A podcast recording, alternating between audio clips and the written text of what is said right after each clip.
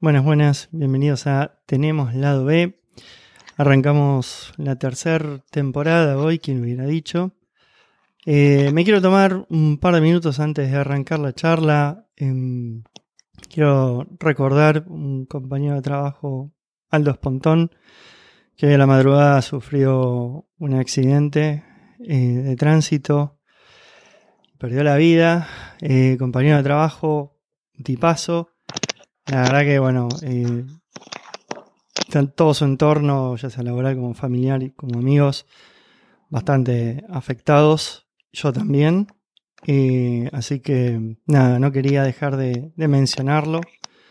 Porque, bueno, estábamos, ayer tuvimos una call y, veníamos trabajando a la par todos los días y, y hoy me levanté con esa noticia y la verdad que Estoy bastante triste porque es un tipo súper joven con un futuro recontra prominente que desafortunadamente nos deja demasiado temprano. Así que bueno, quiero mandarle condolencias a, los familiares, a los amigos y a los compañeros de trabajo que seguramente lo van a tener eh, súper presente. Aldo, este capítulo es para ti. Bueno, voy a tratar de relajar un poquito y voy a volver a las fuentes. Voy a hablar hoy em, con la persona que me dio la oportunidad, le, le, lo llamé hace, ¿cuántos? Dos años, yo no sé ni cuánto arranqué esto. Le dije, che, mira, voy a hacer un podcast, qué sé yo, de te copás. Eh, no me importa nada. Así que voy a tener el placer hoy de nuevo de hablar con Mariano Pisa. Marian, estás al Hola, Diego. ¿Cómo va?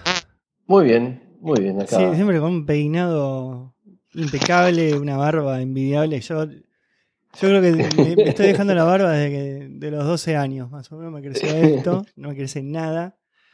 Estoy con un temita de temperatura acá, estoy medio colorado, pero bueno, este. Vamos un look náufrago en este momento, post vacaciones. Eh, no pasé por la barbería nuevamente, que hay una, son los nuevos parripollos las barberías. Hay una por cuadra. Bueno, eso es muy bueno para la gente que le crece la barba, ¿no? Porque tenés chance de tunearte y, hacer un poquito de todo. Ir cambiando todos los meses, sí. Sí, bueno. Es un problema que no tengo ese. Te, lo dije fuera del aire, lamento mucho lo, de este pibe. Este, y bueno. Bueno, gracias. Bueno, Marian, eh, la última vez que nos juntamos, obviamente hablamos un montón de comida. Hoy vamos a hablar también de, de Morphy. Veo que ya arrancaste con el vinito. Y me toreaste por Twitter cinco minutos antes mostrándome una milanesa de cerdo con fugaceta, que no sé.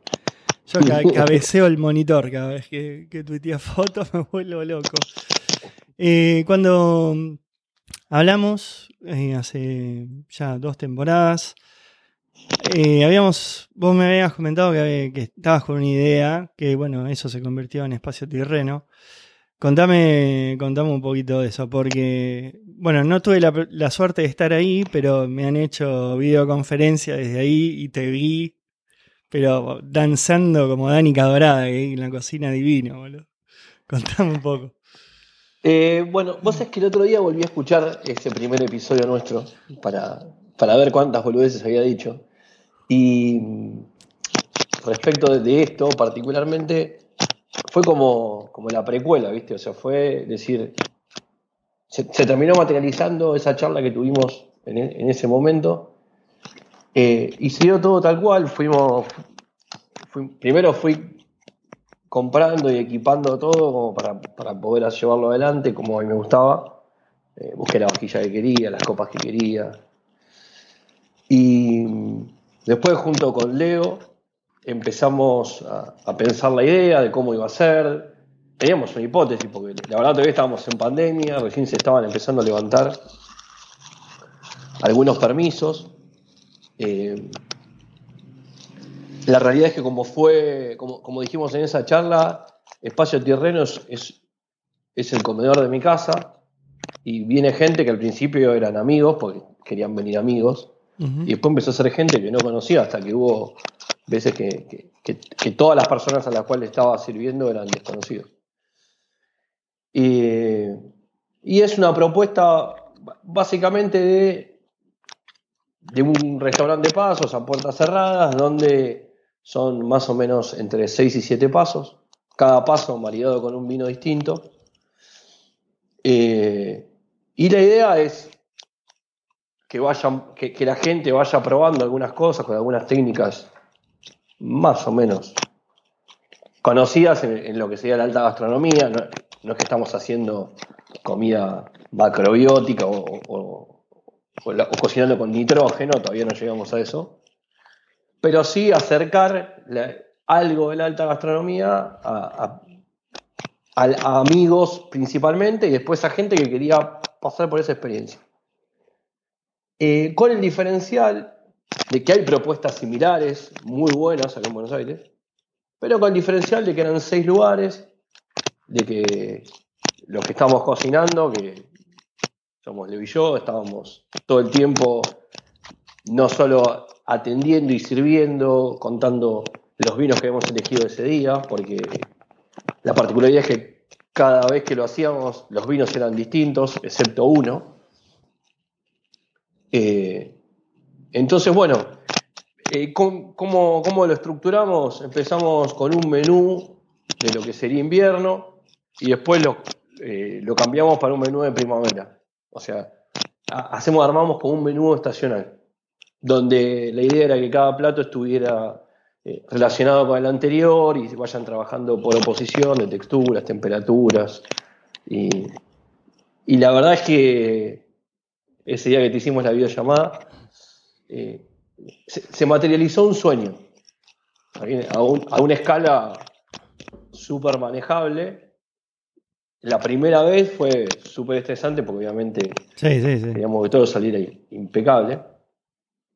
Pero fue la, la materialización de, un sueño. O sea, cocinamos 24 horas para, servir esos siete pasos.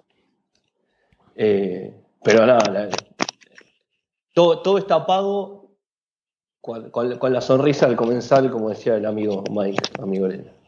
Está muy bien. Che, Marian, eh, te voy a sacar un poquito de tema. Eh, tu barba le está pegando al micrófono y está haciendo un poquito de ruido, así que o sacás el micrófono Mira, voy a hacer esto. O te afeitas la barba. Este. No creo que me pueda ir a afeitar ahora. ¿Sí? Ahí se hace ruido. Ahí no, a ver. Vamos, vamos. Es el cable. Es el cable. Ok. Bueno. ¿Y cuántos eventos hicieron ya? ¿O es todos los sábados, una vez por mes? ¿Cómo, cómo, maneja el fixture? Son dos eventos por mes. O sea, cada 15 días, cuando yo estoy sin los chicos. Eh, porque como te digo, requiere que cocinemos desde el viernes a la tarde hasta el, hasta el sábado a las depende de los comensales, eh, eh, hasta las 2 de la mañana, poner, más o menos. Porque la gente llega a las 9, la verdad que todos siempre fueron súper respetuosos y puntuales. El evento empieza a las 9 y la verdad es que no hay horario de finalización, porque como, como todo buen anfitrión, nunca voy a echar a nadie. sí estimamos que eh, el, menú de pasos es un menú de tres horas más o menos. O sea que antes de las 12 de la noche no te vas. Pero la realidad es que nunca nadie se fue antes de las 2 de la mañana. ¿Y cómo, cómo, se da la dinámica entre gente que no se conoce ahí, en la misma mesa? Eh, hubo dinámicas variadas. Eh, la mejor anécdota, o sea, lo que te pinta hasta dónde puede llegar esto, es que hubo una vez en la, cual creo que era la segunda o la tercera eh, la tercera cena. Eh,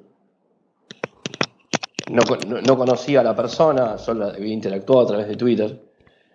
Y me dice, bueno, reservanos, pa, pa, viene, que yo. me dice, mira, te quiero preguntar cómo, cómo es el tema de los protocolos y, la seguridad. Y, y bueno, mira, esto es mi casa.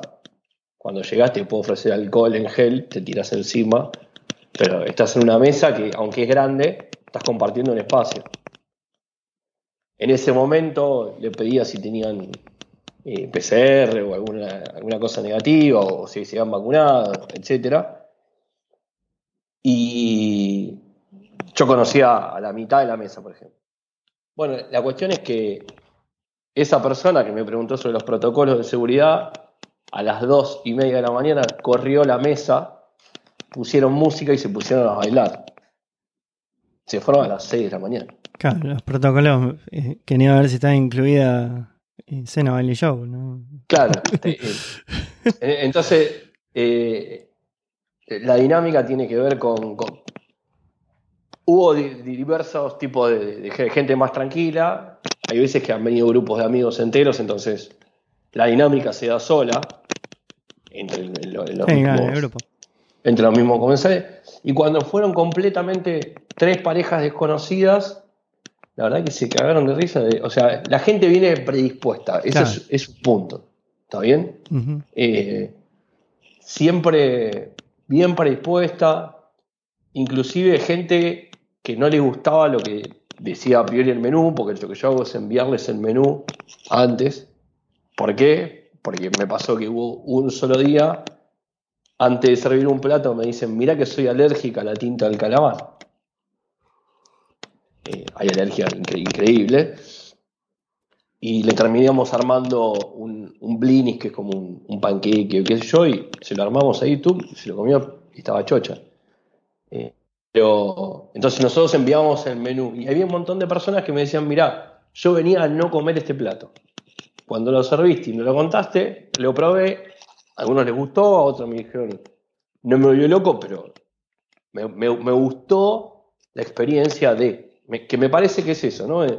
Por ahí en un restaurante da un poco más de, de vergüenza, de cosa, no comer algo, y acá podés tranquilamente no comer un paso y absolutamente nadie se, se- se enoja ni se siente eh, tocado personalmente. Es, es esto, es, che, está esto para probarlo, ¿querés probar? Igualmente nadie se va con hambre, te imaginarás después de siete no, no, pasos. menos conociéndote a vos. Eh, bien, eh, nadie se va con hambre, t- todos la pasan bien y bueno, esa es la idea de, de Espacio Interior. A mí me, me- sorprende el hecho que vos mandes el menú de antemano, porque yo habiendo visto los menús que vos armás, inclusive con las fotos, no puedo tener ni noción del sabor que puede tener eso.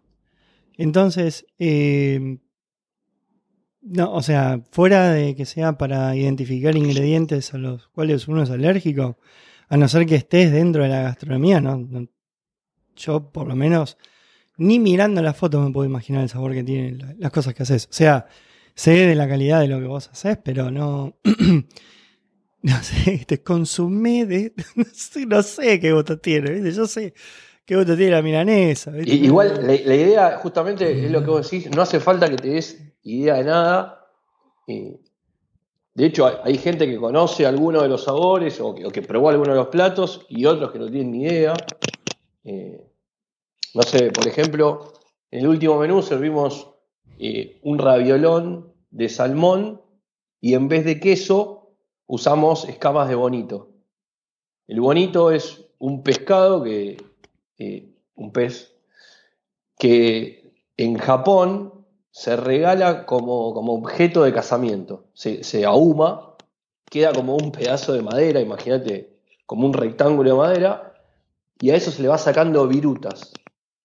Cuanto mejor es la calidad de ese pez, de ese, producto, vienen envueltos, eh, vienen como unas cajas de madera, imagínate, toda marquetería japonesa, impecable, perfecto, un cuadrado cortado con un, sable de Hattori Hanzo, viste, perfecto, y trae como un, como un artefacto para sacarle viruta. Bueno, usamos eso en vez de queso. Tiene un sabor entre ahumado y salado. Bueno, y la, la mayoría, creo que el 85% de la gente no, no tenía ni idea de qué era esto, y cuando lo comía les volaba la cabeza. Claro. Claro, a mí me parece que eso, e, eso también forma parte del- de, de la experiencia, ¿no? De encontrar sabores nuevos y, y ver la combinación de cosas que por ahí vos eh, no se te ocurría, eh, no sé, el salmón ponerle otra cosa que no sea crema o limón, qué sé yo, y ahora vos le encajas esto y la Y- experiencia... Y, les encanta, sí. Y les encanta. Y, y- y la, la verdad que, como te digo, el que sean seis personas compartiendo el mismo plato, eh, probando el mismo plato a la vez y que cada uno tiene su, su mirada, su experiencia, su, su historia, porque algunos te decían, no, esto lo hacía mi abuela, y pues sí, y se ponían a llorar, ¿viste? porque lo hacía la abuela. Y, Claro. bueno, tiene que ver con eso también. Contame un poco de- del armado del menú, porque, o sea, a mí me cuesta saber qué cocinar a mis pibas este, en una semana. Y. ¿Cómo, cómo, ¿De dónde sacas ideas? Eh, lo que hacíamos, eh, eh, lo que hicimos en los dos menús que cambiamos, eh, es pensar cuál iba a ser el principal. Saber que iba a haber una pasta y en función de eso es como decir, bueno, tengo el arquero, el central, el 5 y el 9, tengo la columna vertebral. La columna vertebral, claro. Entonces, pensábamos el principal, pensábamos una de las entradas y teníamos un postre seguro. El resto se iba articulando en función de esos sabores. Eh, básicamente, de esa forma lo armábamos. Entonces, eh, por ejemplo, eh, una de las, eh, eh, el último principal eran unas carrilleras, que es el cachete de la vaca, que acá se vende como quijada, se llama, que, se, que se cocinaba entre 6 y 8 horas a fuego mínimo en horno. Vos imaginate que cuanto más se mueve un músculo vivo, más lo, te- lo tenés que cocinar y más sabroso es. Imagínate el cachete de un rumiante que está todo el tiempo moviéndose. Y la verdad que esto era algo que la gente en general no había comido nunca. Y era, fue un principal muy, muy, alabado, digamos, como que, que- que estuvo bien. Eh, entonces, sabíamos, no sé, por ejemplo, en, en este último menú teníamos una, una sopa fría. Y Leo quería meter un pescado. Entonces, bueno, a ver qué pescados ponemos, que combine con la sopa. Después metíamos una pasta y después el principal. Entonces, es lo, lo que iba amalgamando todo y combinando todo eran por ahí las salsas y el acompañamiento. No sé, eh, en el último menú hicimos unas croquetas eh, con jamón ibérico y una alioli, con un jamón crudo crocante que, que lo secábamos y quedaba como que, que te daba una crocancia en, en el plato. Bueno, entonces sabíamos que si teníamos ese plato salado y con, con el alioli teníamos que tener algo que limpiara después. Entonces, el raviol de salmón venía con una salsa de limón, Mm. que va bien con el, con, con el salmón, pero también te va a limpiar el aceite de la mayo- del alioli, que era la lactonesa en realidad, porque lo hacíamos apto bromatológicamente. Era una lactonesa de ajo, pero te barría, el limón te barría eso. Entonces, la idea es esta, es ir combinando sabores y pensarlo aparte, eh, o sea, una, una cosa es pensar verticalmente los platos y otra cosa es pensar la bebida, porque vos tenías que tener un vino que, que vaya subiendo en escala hasta llegar a un Malbec Reserva o a un Cabernet con el principal, que era como la fija. Ujú. A Entonces mí- arrancabas con, con algo muy liviano, con un champagne, con un, con un champagne, no, un espumante, eh, con un vino blanco, con un rosado, un pinot y terminabas en el cabernet. Ah, Me parece súper complejo todo eso porque de alguna manera tenés que tenés que evitar lo que es la experiencia de ir a comprar perfumes al free shop, viste que hablé 50 a la vez y ya después no, no, no, no podés, o sea, es todo lo mismo y que vos tengas una experiencia distinta por, por cada uno de los platos y que todo eso esté amalgamado y que sea toda una historia, es- es- es- me, me resulta súper complejo de hacer, está buenísimo. Sí, eh, eh, está, pr- primero está bueno porque aparte, imagínate que tenemos que combinar en- en- entre dos. Que decís, cuando son tres en un grupo, yo lo sé por mi empresa, eh, pues el estudio es fácil porque son tres, dos dicen una cosa, el tercero desempata y se acabó. Sí, Eh, ahora cuando son dos, tenés que ir viendo pan y queso y, y viendo, che, fíjate que esto puede estar así. Y lo que hacíamos era íbamos probando una semana antes, cada uno iba probando un par de recetas.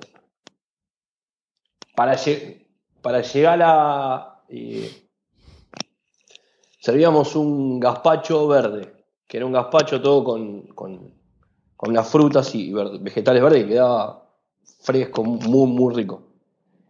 Y para llegar a ese gazpacho probamos cuatro gazpachos distintos con diferentes eh, porcentajes de cada una de las verduras para, para ir viendo cómo modificaba el sabor. Solo de un plato. Entonces, por ahí había una semana que se cenaba todas las noches gazpacho. ¿Por qué? Porque había que probarlo, eso no lo ibas a tirar, lo probás y bueno, adentro. Eh, consumirlo. Los pros y las contras. ¿Y cuál, es el próximo paso, Marian, de Espacio Terreno? Eh, la, verdad que no sé, bastante cómodo la, forma. Me, han preguntado si, si, quería poner algo más, amplio, si quería eh, expandir.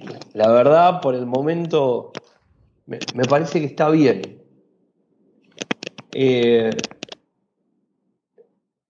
empezamos a optimizar algunos recursos también, porque es muy complicado. ¿Por qué? Porque cocinar para 6 es más caro que cocinar para 20. Vos me decís, ¿cómo puede ser eso? Y que cada ingrediente se amortiza distinto. Entonces, hay un montón de cosas que las primeras veces lo hicimos por amor al arte, literalmente. Y después, la verdad, que no, no terminás haciendo por una cuestión económica. Cada uno que me lo ha preguntado se lo he dicho. No, no, me paga mi tiempo, no me paga 24 horas de mi tiempo, sí me lo paga en la satisfacción de, de la actividad realizada. Obviamente en los últimos hicimos seis cenas, ponele, seis u ocho cenas, no, no, llevé la cuenta, eh, pero de los seis u ocho eventos, ponele que los últimos dos dejaron algo de ganancia porque después el resto fue eh, flores. Comprar tres tipos de flores para decorar platos. Y vos para seis platos, tres tipos de flores, cuando compras lo que salen las flores para comestible, y le pusiste cuatro hojitas a cada plato. Entonces tenés que empezar a, ver la cuestión económica, que te digo es tan o más compleja, eh, mensurar cada receta, mensurar cada plato. Eh, es tan o más complejo que pensar el menú. ¿Y todo eso lo, lo van anotando? ¿Cómo, ¿Cómo llevan tracking de todo eso? Eh, yo te conté que Leo, aparte de, un gran amigo, una gran persona, es ingeniero. Listo. Ya te dije todo. ya está, ya, entendí. Este... Eh, él, lleva todo y después me corre a mí para que le, pase las, eh, los gastos y, y lo que voy usando en cada, de cada receta. Es, funciona, eh, funciona muy bien la, dupla este, artista con empírico. Sí, Leo, Leo tiene, aparte de tener muy buen gusto, tiene toda la precisión, eh, toda la precisión eh, de, un ingeniero. Es un cirujano, un cirujano a corazón abierto, viste, decir, bueno, ¿qué, ¿qué, esto hay que hacer? Listo, el chabón arma las recetarios por gramos, por cosas y bueno, así se hacen las cosas bien. Bueno, ¿estás contento con esto? Muy contento, la verdad que es, de un cansancio extremo porque eh, después la casa te queda detonada, la cocina, tratamos de... Eh, la mujer de Leo nos vino a ayudar de, bachera, porque imagínate que son siete platos distintos, con siete juegos de cubierto, con siete copas, con... O sea, todo es mucho y termino siempre de, ordenar mi casa el lunes, por ejemplo. El, domingo me levanto, nos acostamos a las 2, 3 de la mañana, el domingo me levanto a cualquier hora, ordeno lo poco que queda para que la casa quede presentable. Y es, cansador, pero, pero la satisfacción del mensaje al otro día, de los que conozco y de los que no, eh, de gente que me ha invitado a cocinar a su casa después, por ahí ese es uno de los pasos de lo, que viene este año. Está bueno. Ir a cocinar a las casas. Me, gusta la idea, sí. Claro, vos ahí pones tu conocimiento y la gente pone la infraestructura. Pone la infraestructura, eh, mucha gente se siente muy cómoda estando en su casa,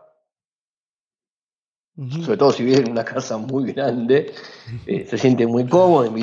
No sé, me han preguntado de, che, quiero invitar a 12 amigos a mi casa. Eh, ¿Cómo, cómo, cómo, cómo, cuánto me sale por persona? ¿Cómo es el menú? Bla, o sea, dije, mira, la verdad me tengo que poner a pensar. Me lo preguntaron en diciembre y dije, eh, no estoy en el momento de ponerme a pensar. Volvé en marzo. Pero, claro, volvé en marzo. Pero sí es algo que me, que me resulta interesante. O sea, trasladar esto tiene de vuelta sus pros y sus contras. los pros es que la persona está súper cómoda en su casa. La contra que yo tengo que trasladar un montón de infraestructura y de utensilios y un montón de cosas que tengo que ver de qué manera lo, puedo manejar. Eh, creo que se puede hacer, sí, hay que pensarlo un poco. Este, hacer, eso sería como escalar un poquito el tema de los eventos. ¿Y eso en qué, en qué te beneficia? Porque vos en tu casa no podés bancar más de seis personas. Acá, acá entran hasta ocho personas. A ocho personas si es un grupo cerrado de amigos en los cuales están un poquito más apretados. ¿Por qué? Porque eh, creo que lo hablábamos la otra vez. La calidad del servicio tiene que ver con que vos eh, estás pagando algo, tiene que ver también con una comodidad, con una con una silla, con una mesa, con un lugar, con unos cubiertos, con una vajilla, con, con una bebida, con un vino, con una atención. Eh, entonces, eso tiene un límite físico en mi casa. es la realidad. Eh, sí. Contame el tema vinos, cómo, cómo fuiste evolucionando. Porque cuando hablamos la vez pasada, como que no te digo que recién arrancabas con el tema vinos, pero eh, después medio como que empezaste a básicamente a ser un catador por Twitter de, vinos y, me parece que eh, en los últimos, por lo menos en el último año y medio, se me ocurre que tuviste chance de probar un montón de cosas nuevas y, y eso obviamente aplicarlo a lo que es este espacio. Eh, mirá, lo, hablamos la otra vez. La, la única manera de, conocer y de, tener la, posibilidad de, imaginarte algo es eh, probándolo. Entonces, hay que probar mucho vino, bueno, hay que esforzarse. Dramón. Un laburo, un dramón difícil. Eh, es un lujo que en, la Argentina de hoy particularmente me puedo dar. En la realidad hay gente que, no sé, lo gasta en cartera, o zapatos, lo que sea. A mí me gusta tomar un rico vino de noche. Igual ahora el verano, eh, como te dije, soy un ser estacional. El verano meto un poquito de, aperitivo, un poquito de cerveza. Estoy incursionando en el tema de los blancos también. ¿Por qué? Porque había que probar blanco para, para maridarlo con ciertos platos. Eh, y básicamente es eso, la experiencia de ir probando y decir, ah, me parece que este vino puede ir con aquel plato, me parece que este espumante puede ir con aquello, con, esta entrada. Sobre lo que más eh, intenté laburar son los rosados y los blancos, que me parece que es un mundo hermoso. Que los cavernícolas, decimos, el vino es tinto, ¿viste? Y el, resto, va, e, esa era mi, mi percepción y que a poco con ciertos vinos, creo que la diferencia del vino tinto entre el vino blanco es que eh, el vino blanco, en cuanto bajó un grado de la temperatura de servicio, o, muy poco la temperatura, cuando no está la temperatura ideal de consumo, se nota mucho la calidad, mucho. Tenés un, espectro amplísimo de vinos tintos, súper accesibles, a un excelente precio, relación precio-calidad. Me parece que en los vinos blancos esto es como eh, más marcada la diferencia. Entonces, eh, bueno, eso, empezar a probar, sobre todo ahora que está el calor y, acá hace mucho calor y, y bueno, es ideal para tomarte un vino blanco, un vino rosado, que me encantan. Y bueno, ir pensando cuando yo tomando un vino, digo, ah, mira, esto podría ir con, tal o cual plato. Como estableciendo como categorías eh, cómo funcionan en tu paladar, con qué te lo imaginás, si con un postre. Eh, no sé, ayer a la noche eh, comí, preparamos unas tostadas con, con tomate y con unos, unos champiñones, con unos hongos salteados, ajo y perejil, muy simple. Y tomé un Bionier nuevo de, de, de Casa Boder y me pareció un vinazo, un, vino súper eh, centrado, correcto, con una acidez justa. La acidez en el vino blanco es clave. O sea, Sí, sí, depende te que, que va- que- te, te- sí, te rompe. Entonces, eso, probar y ir acordándote. Lo mejor que le puede pasar a un vino y a un- alguien que hace vinos es que el producto que hacen sea memorable, sea que vos te acuerdes. Eh, hace un mes y medio, más o menos, dos meses estuve en Mendoza. Es como Sí, sí, sí. Ir a la Meca. Sí, sí, sí. Al origen. Y sí, y fui a la bodega de Karim Musi, un, ser extraordinario y que quiero conocer y abrazar. Y tomé una, una- calidad de vinos, es, una persona que es como un artista de, de- la enología. Y sus vinos son súper exclusivos, son muy ricos, no tan accesibles, pero era increíble que cuando vos estabas, yo estaba tomando ese vino, decía, bueno, este vino me lo imagino con, en, en ese momento, Mm. me lo imagino con tal comida. A esa bodega nos invitaron a cocinar, así que por ahí en algún momento armamos un evento allá. Bueno, eso estaría buenísimo. Hacé- tenés que hacer un poquito de live streaming de eso. Sí, Aunque el día que.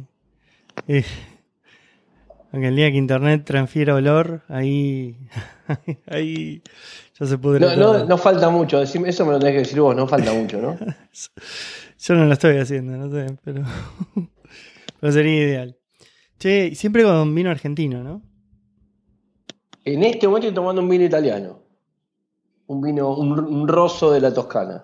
Justamente como para meterme, zambullirme. Sí, la verdad es que en general, y acá hay, poco vino, salvo que lo vayas a buscar especialmente, hay poco vino de afuera. Yo soy un talibán, no, más allá de la barba, soy un talibán del vino argentino, me parece que.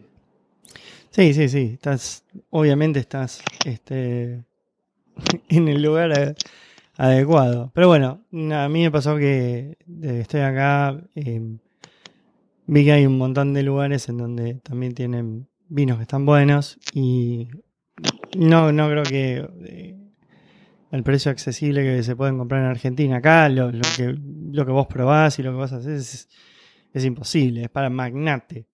O sea, Claro. el CEO de Apple nada más puede este, ¿Y cuál es el precio de una botella promedio allá de vino? El, Y- promedio, o sea, tenés- vas al súper. Sí, tenés la que usás para desatorar tornillo, que esa te puede salir 10 dólares y chiquita, y para lo que quieras. O sea, pero ponele por, por 15 mangos recién tenés algo. Tenés algunas que, venden, tenés algunos vinos que venden en, en Costco, que es mayorista, que ahí podés llegar a encontrar a 9 dólares, una cosa así, se llama Menage à Trois, pero después los vinos son súper caros, tienen mucho tax acá en Estados Unidos y especialmente California.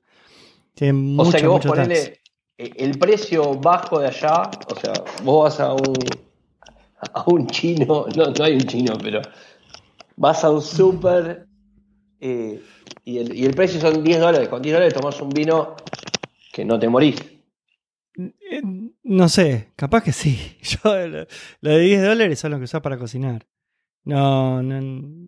O sea, si yo hago. Si, a- si- si subimos un poco y vamos a 15 dólares, ahí está 15 bien, estás, poner estás más tranquilo. Ahí estás Bueno. más tranquilo. 15 dólares, estás hablando de vino de 3 lucas de acá. Sí. O sea, No, no sé ni lo que vale. No sé ni lo que son 3 lucas, Mario. Está ahí. Está ahí, no, una- sé. no, es una obscena- o sea, eh, tomás vinos obscenamente ricos por plata. Sí. Obscena, obscenamente ricos. Sí, sí, acá el vino es muy caro. Y para ir seguro tenés que ir con uno de 20 y pico. Y, y es muy fácil llegar a vinos de 20 y pico de dólares. Muy fácil. O sea, no, no, no es que si subo, mira, en- encontré en la selección eh, de acá, de la del- de, de Napa, que no, o sea, 15, 15 dólares son los que tenés que buscar.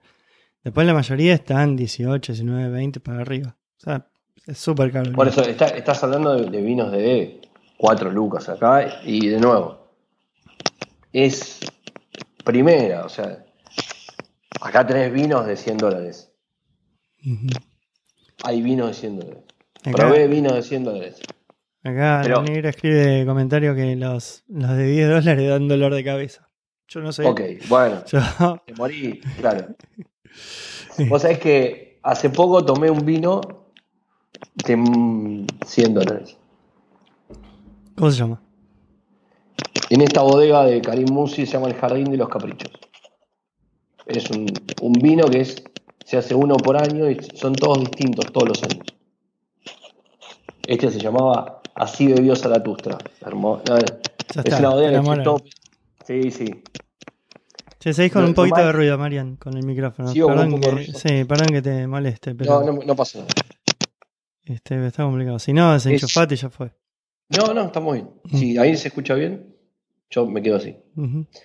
Eh, este es un vino particular que eh, en, en la etiqueta decía, y esto me, terminó de enamorar, una botella de vino contiene más sabiduría que todos los libros del mundo. Eh, esto lo dijo Luis Pasteur, o sea, tranqui. Sí. Listo. Eh, y la, la verdad es que el día que tomé este vino, dije, bueno, no había, nu- nunca bebí otra, nunca tomé vino. Claro, eh, otro nivel. Otro nivel, a, a niveles que no lo puedes creer. Claro, es, es como cuando vos pasás de un whisky de free shop a un single malt de 27 18 años. Sí. Claro. Ah. Bueno, es, es- es lo mismo. Ah, igual el, punto era eh, que acá tenés, no sé qué cantidad de vinos podés tener por menos de 20 dólares. To- todos te diría. El 90% de los vinos de acá valen menos de 20 dólares y son los vinos in- absolutamente increíbles. sí, sí, sí. Bueno, yo hace muchos años que no tomo más, más vino, pero eh, fe que he tomado vino argentino y, Doy es, fe. Es, es- es- es una maravilla, es una maravilla. Me, no, te preguntaba el tema de, de vinos de otros países porque eh, empecé, o sea, un poco lo que decías vos, ¿no? Que un poco la, gente en Argentina es súper talibán del vino argentino, que tiene sentido porque es muy bueno. Pero bueno, estando acá también te das cuenta que hay vinos muy buenos de otros lados también. Pero bueno, este, Sí, eh, estuviste en Italia. Después vamos a llegar a, a tu viaje en Italia, estuviste en España. sí, ¿Y hay vinos buenos? Sí, hay vinos buenos, hay vinos increíbles. Yo soy un, un talibán de que tenemos las mujeres más lindas, eh, el vino más rico y, tenemos a la, a la planadora del rock. Ah, Este, en algunas cosas soy fundamentalista. Eh. Eh, a ver, no sé, tenemos miles de millones de vacas y producimos un queso espantoso. En general, ¿no? Estoy hablando en general. Puede haber pequeños productores que intenten hacer materia prima de buena calidad, pero hacemos unos quesos espantosos en relación a la cantidad de vacas que tenemos. ¿Está bien? Ahora, eh, yo lo- los quiero mucho los franceses, pero no, tienen nada que hacer el vino francés al lado del vino argentino. Eh, No hay. Son ricos, pero no, no, no, hay, no hay nada que hacer. En Italia tenés todos los vinos eh, de denominación de origen regionales. Hay infinidad de vinos. Me estoy tomando un vino de la Toscana, 2015. Desapercibido. No me, es un vino que lo terminé de tomar y, y- y pasó. Entonces, eh, los vinos son ricos, los vinos franceses, los italianos, los Rioja, lo- lo- los vinos españoles, son, son ricos. Eh, no tomé ningún vino de, de California para cuando vengas, nada más. Te, te- tiro ese. Vos vas a venir a comer acá y tenés que traer el vino. Bueno. Ese, ese va a ser el único trato. Bueno, vamos a, a salpicar un poquito la conversación, porque esta charla en realidad surge porque, tal como, como Marian dijo, eh, estuve de gira eh, y a medida que iba paseando por, por Italia y por España, te iba mandando fotos y vos me contestaste algo así como me están mandando todos mis tatuajes. Claro. Y, y creo que yo esto ya en algún momento te, lo pregunté, no me acuerdo si te lo pregunté a vos o te lo pre- se lo pregunté a mi prima, pero para que te des una idea del nivel de ignorancia que tengo yo con el tema del arte, cuando estábamos ahí en el Campidolio, yo le pregunté a Vale, le digo, che, ¿dónde está la huellita esta divina que hizo Miguel Ángel? Y la estaba pisando. Entonces, este, ¿cómo, cómo- hacemos para acercar eso a los mortales? Y uno de tus podcasts, no recuerdo cuál, Sí, con mi prima, de- con mi prima tiene que haber sido. Con Laura. el de tu prima. Sí. Eh, me pareció interesante, eh, me, no, me encantó, sí, me- lo escuché de punta a punta, me pareció absolutamente hermoso. ¿Se escucha bien ahí o está haciendo ruido? No, no, y un poquito de ruido, pero bueno. Ahí.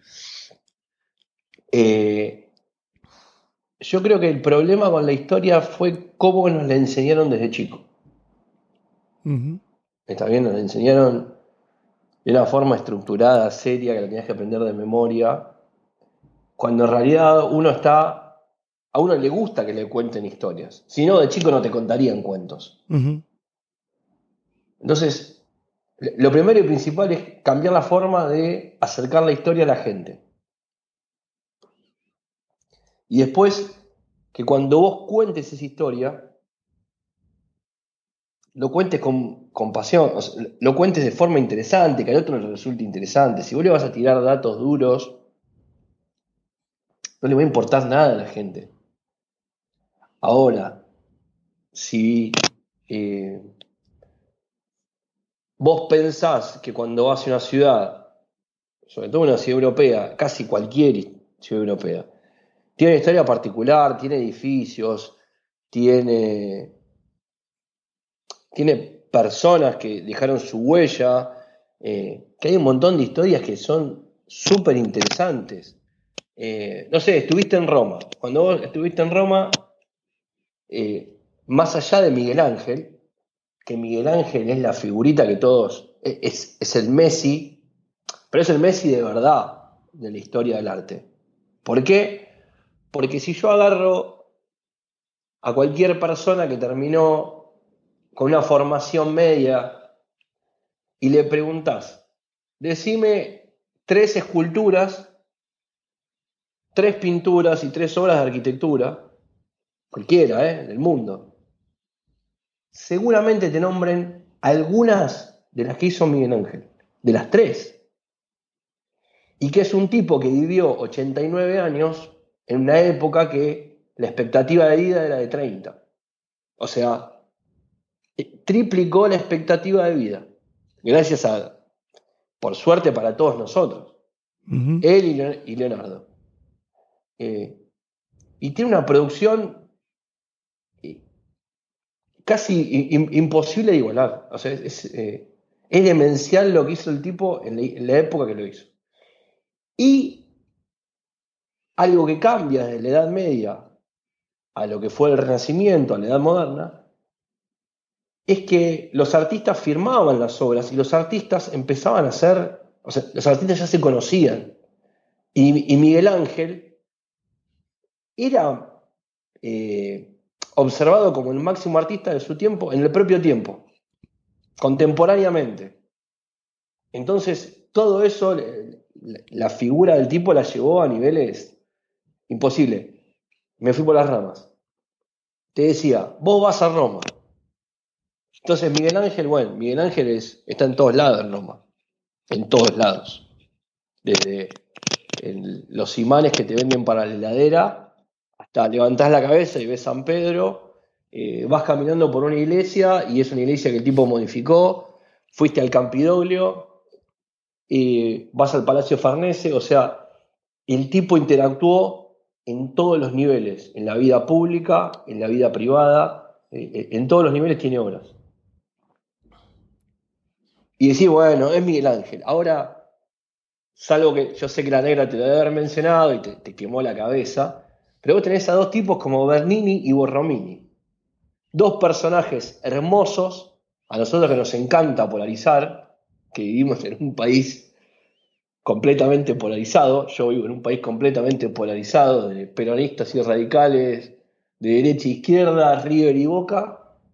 Y tenés a dos tipos que contemporáneamente en el siglo XVII se odiaban eran contemporáneos y los tipos iban construyendo en simultáneo obras que son canónicas. Bernini y Borromini.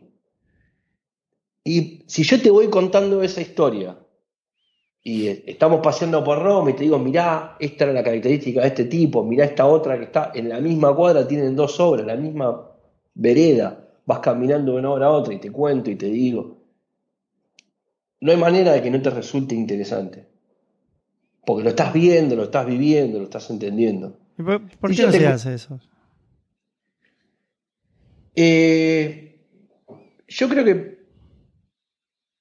por lo menos en el último tiempo de la facultad, se, intentó cambiar eso. Yo, creo que tiene que haber una forma distinta de, no solamente de, de aprender la historia, sino de aprender casi todas las materias que tienen que ver con problematizar, compensar, que el contenido sea, eh, no sea un contenido eh, catedralicio del tipo que se paraba adelante de un atril, que estaba más arriba que vos y te daba cátedra, que te decía cómo eran las cosas y vos agarrabas lo que el tipo te decía como una verdad absoluta y la repetías como loro para que el tipo te aprobara. Para mí eso no, como, como forma de aprender y de tomar conocimiento, es, ya, no está mal. Algo que me estés enseñando a, matemática. Ah, bueno, pero también aplica la matemática. También aplica matemática, pero 2 más 2 siempre va a dar 4. ¿Está bien? Eh, eso, eso, es una verdad absoluta. O sea, el día que 2 más 2 nos dé 4, bueno, veremos. Pero 2 más 2 da 4. Por ahora. En el, en el arte no es 2 más 2, 4. Depende de quién lo mire, depende, depende de quién lo use, depende, depende de quién lo haga. Cuando digo arte me refiero absolutamente a todo el arte. Eh, para mí, gran parte del arte que está expuesto en el museo es basura.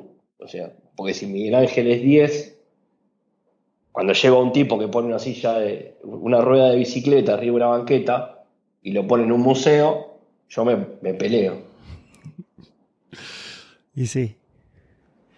¿Y cómo, cómo, cómo llegó Miguel Ángel y todos estos artistas que vos mencionás, Borromini, Bernini, eh, ¿cómo logra Roma concentrar todo eso? Y tanto arte, porque, o sea, pasa de lo que vi yo y que conozco, ver tanto arte así en la calle es, es eh, Roma, Florencia y no sé qué otros lados más, desconozco. Pero no sé si pasa en el resto de los países donde es tanto, tanto por la calle que se puede apreciar. Eso, ¿por, qué crees que trascendió mucho más ahí? No, porque crees, sino porque... Bueno, para, para empezar, hay cuestiones históricas. Roma fue la capital del imperio, del imperio romano. O sea, e, eso es uno de los puntos. Uno de los imperios más grandes que, conoció el mundo.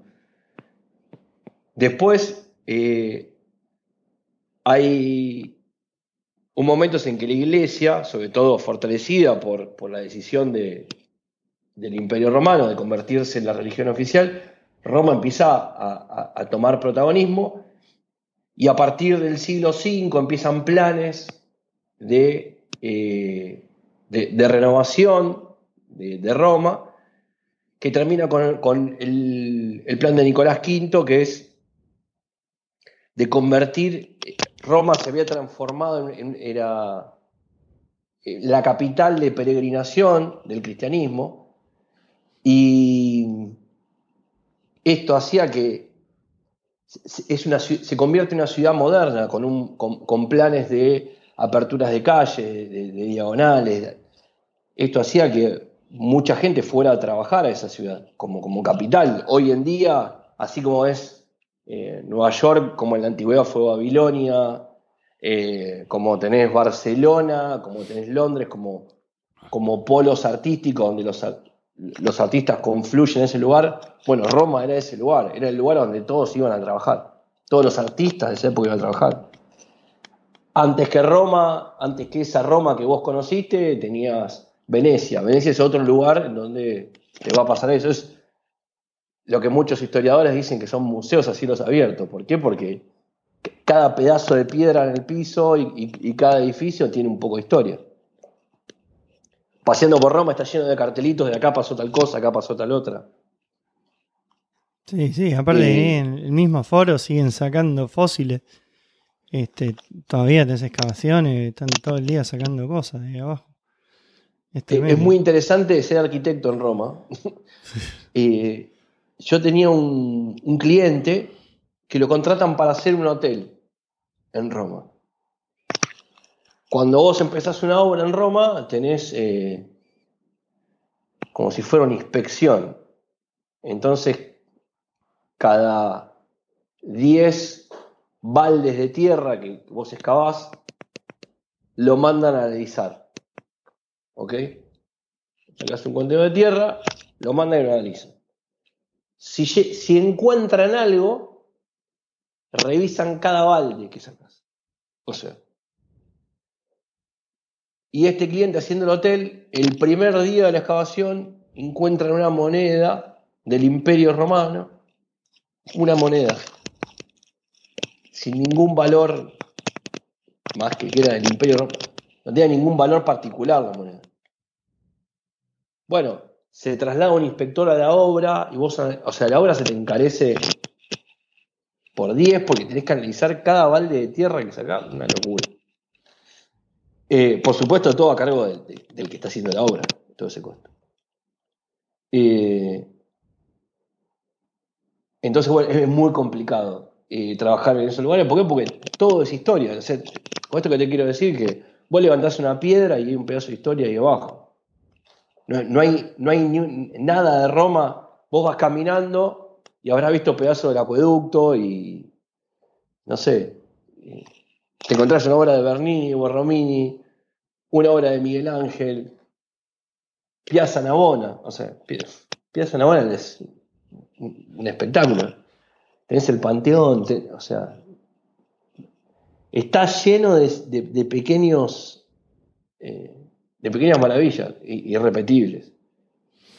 La verdad que para mí fue la segunda vez ahí en Italia y eh, bueno, la primera vez que fui fui con, Vale, que también arquitecta, y me, fue explicando todo. Eh, fuimos, mi capacidad de absorber cantidad de conocimiento era menor a lo que ella me decía, con lo cual había muchas cosas que me quedaron este, overflow. Pero es, tremendo. ¿Y cómo, cómo, se te ocurre que eso se le puede transmitir a los chicos? Eh, solamente, eh, me parece que tiene que ver con la, eh, lo hablamos con la forma de, contárselo.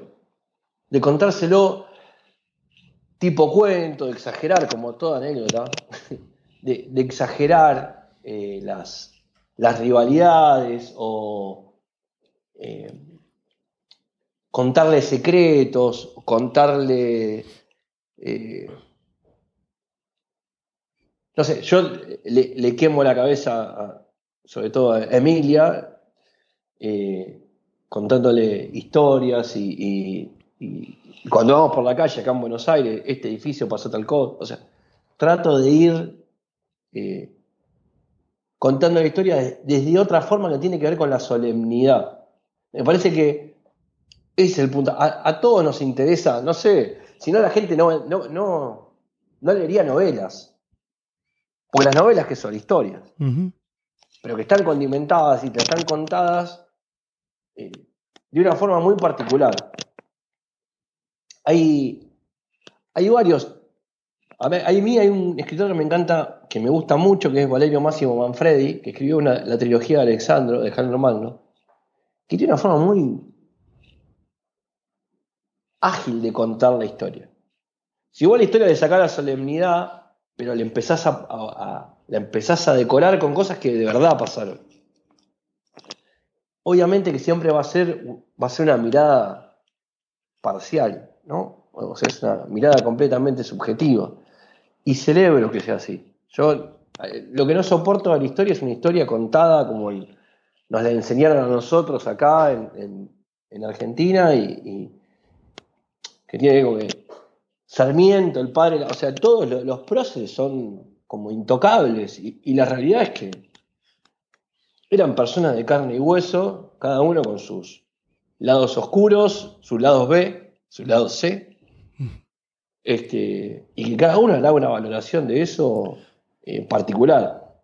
Eh, para mí la forma de contarse los chicos es esa, de una forma eh, más coloquial y más desestructurada y contándole algunos secretos que como que los hagan cómplices a los chicos de eso que vos le estás contando.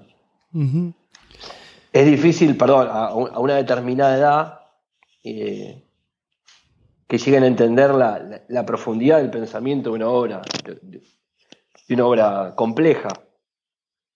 No, pero es que yo tampoco lo puedo entender. O sea, el, ¿por qué de repente ahí en Florencia aparece el David? Yo me cuesta mucho entender cómo eh, alguien dice, che, Miguel Ángel, Miguel Ángel, vení, acá tengo una changa para vos. Toma, acá tenés este bloque de mármol, hacete un pibe. Y entonces, e-, ese proceso para mí es totalmente inentendible. Como, como... Claro, pero vos pensás, ah, ah pará, detengámonos en, esta, en esta eh, hermosa anécdota que vos interpretaste de esa forma hermosa, te quiero, quiero atravesar la pantalla y abrazarte. Eh, pero vos se la contás así a un pibe y lo vas a dejar medio. Ahora, si vos le decís, che, mirá, o, le intentás transmitir de que en realidad ese pedazo de, piedra era un pedazo de, de mármol que estaba defectuoso, que lo habían empezado a trabajar que había estado tirado en un patio durante mucho tiempo y que Miguel Ángel lo veía sistemáticamente hasta que un día le permitieron trabajar sobre ese bloque. Y que Miguel Ángel decía que, la, que el David estaba ahí adentro, que el Moisés estaba ahí adentro en la piedra, que él lo que hacía era sacar los pedazos restantes. O sea, él limpiaba lo que sobraba. Es un una forma hermosa de entender el arte de Miguel Ángel. ¿Por qué? Porque Miguel Ángel después, en la pintura y la escultura, va, a trabajar igual. Cuando él hace arquitectura, en realidad él piensa la arquitectura como un bloque en la cual le elimina lo que, lo que, lo que no necesita. Entonces la arquitectura de Miguel Ángel no se puede explicar sin la escultura. Estuviste en, la Biblioteca Laurenciana, en San Lorenzo, ¿En Florencia estuviste? Eh, creo que sí, no sé. Oh, Dios, no sé. En Florencia estuviste, cine negra, pregunta, ¿estuviste? Creo que te está escuchando, no sé. Eh, entonces, Miguel Ángel entiende la, arquitectura como entendía la escultura. Entonces, ¿qué hago? Le cuento a un pibe, che, mirá, la verdad es que vos, que, que nunca nada está terminado del todo. O sea, nunca eh, des algo completamente por perdido, siempre algo se puede rescatar, todo depende con la mirada en la cual vos tengas. ¿Por qué? Porque a veces es muy fácil darse por vencido. Mm. Y decir, bueno, esto ya no sirve más. Si Miguel Ángel hubiera pensado que ese pedazo de piedra no servía más, nos hubiéramos privado de una de las mayores esculturas de la historia, de todo el tiempo. A mí lo que, lo que me pasa con, con, con la- las obras, por lo menos de Miguel Ángel, y probablemente me pase con algunas más, pero eh, mi, mi conocimiento no es tan abierto, es que independientemente que sepas o no de escultura, eso te, te pega, ese es un momento mindfuck total, en donde decís, para cómo hace los pliegues de la tela de mármol, o sea, cómo, cómo el detalle de, de los músculos y de las venas, dependiendo que son, son músculos que se, se contraen o, o- o aparecen solamente en esa posición del brazo, pará, es, es- es una locura eso, eso me parece... Yo te, te- te voy a dar la respuesta que me- me- lo pensé bastante tiempo. Y, y la, la primera respuesta es que no había internet. No Sí. había teléfonos celulares, no había tablets. Eh, a veces son pensamientos que tengo, se corta la luz. O sea, vos pensás que no había otra cosa que hacer más que leer y hacer algo. No había. Ya tenías las actividades que tienen que ver con ser, ser un, un ser humano. Y después tenías muchísimo tiempo que hoy perdemos en estos artefactos del demonio, que esta gente lo dedicaba a, observar, a perfeccionar una técnica, eh, a trabajar, a aprender. Estaba la cuestión de, de- los talleres que empiezan en la Edad Media, de, ir aprendiendo un oficio. Vos te formabas. eh, Miguel Ángel se forma en el taller de, de un artista que era patrocinado por los Medici. Entonces, Lorenzo el Magnífico lo capta a Miguel Ángel de ese taller. Entonces vos decís, bueno, todo, eh, la familia de Miguel Ángel, Miguel Ángel trabajaba en una cantera, el padre era picapedrero en una cantera. Ibas aprendiendo oficio y aprendías a manejar, el mar- eh, en este caso, el, el cincel y el martillo. Eh, había tiempo. Obviamente que había un talento descomunal concentrado en una persona que era un elegido. Un elegido. Sí, y aparte de que alguien se haya dado cuenta y que le haya dado recursos, o sea, alguien le, le dio de comer mientras. Los, los formaban. Era lo que hoy son las escuelas de fútbol. Yo te lo, te lo te hago una comparación y es lo que es la masía. La masía eh, hasta hace un tiempo era lo que, lo que era el- el, eh, los, los, los talleres o los artistas patrocinados por los Medici, por Lorenzo, por ejemplo. Mm. Y esto era otro tema. El arte, vos, vos preguntabas por qué en estas ciudades eh, el arte empieza a ser, los objetos de arte empiezan a ser eh, signo de. ¿Por qué? Porque vos hasta el siglo XV tenías el clero, la nobleza o los campesinos. Los, la clase, lo- los comerciantes, los burgueses, la clase burguesa, empiezan en el siglo XV, se desarrolla en el siglo XV. Y ellos no tenían títulos nobiliarios. Entonces, ¿qué hacían? Acumulaban arte, acumulaban artistas, que era lo que hacían los, la nobleza. Y eso los diferenciaba. Y cada ciudad se quería diferenciar de las otras ciudades. Entonces vos me decís, bueno, tenés Roma, tenés Florencia, tenés Venecia, tenés Siena, tenés Pisa, tenés Mantua. Cada una, tenés Milán, tenés Ferrara. Cada una de las ciudades italianas, porque estamos hablando de Italia y porque es lo que, me- más, me gusta a mí. Pero podés aplicarlo a, a los reinos de España, lo podés aplicar a, a Francia, lo podés aplicar a Alemania. Cada ciudad trataba de destacarse de, su vecina. Y en general, y acá entra la otra pasión, eso se concentraba en las iglesias. Porque la iglesia tenía un poder muy grande en toda Europa en ese momento, tenía un, rol preponderante y era donde se concentraban las mayores producciones artísticas. Que eso empieza durante la Edad Media, donde, donde todo el pueblo trabajaba para terminar las catedrales europeas. Todo el pueblo, era. Todos trabajaban en alguna de las de, los, de los gremios que construían las catedrales. Y eso se trasladó a ese, ese, esa concentración artística en el Renacimiento. Sí se va a, a diversificar. ¿Por qué? Porque estos burgueses se van a querer construir palacios en escala y en, y, y en, riqueza. Y van a llamar a los mejores artistas. Entonces empieza a ser todo como una, el huevo o la gallina, ¿no? Porque los artistas empiezan a ser rockstars. ¿Por qué? Porque había gente que necesitaba de esos rockstars. Ah. Lo que hoy son los cocineros de tres estrellas Michelin, antes eran los artistas. Che, y vamos, vamos un, un, poquito al tema de las iglesias. A mí me, me choqueó.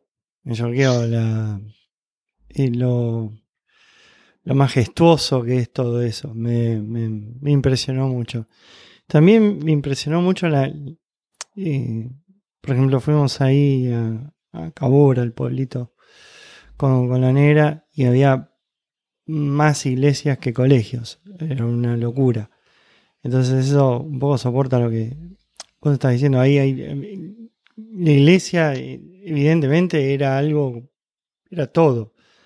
Y adentro de las iglesias, bueno, ni hablar del Vaticano, ¿no? Pero eh, siempre adentro de las iglesias te, te quedás como, pará, boludo, ¿qué, ¿cómo hicieron todo esto? Una totalmente fuera de proporción, aparte con respecto al resto de la ciudad, vos entrás, no sé, mismo ahí en Florencia, entras a la basílica y no sé, tiene 50 pisos más que el resto de, de, las construcciones, o sea, eh, necesitaban obviamente también llamar la atención por, por, por esas construcciones, eso me, me causó, eh, no sé, la, la, palabra es en inglés es overwhelming, es, es como abrumante, ¿viste? Es abrumante todo lo que todo lo que, lo que podés ver en una iglesia. Después está la discusión que medio que cuando yo estaba en Roma ahí empezamos a ver este qué hacemos, ¿no? Con todo eso. que con todo lo que está ahí dentro de las iglesias. Porque eh, bueno, si queremos, vamos por empiezo desde, desde acá para, sí, para sí. atrás.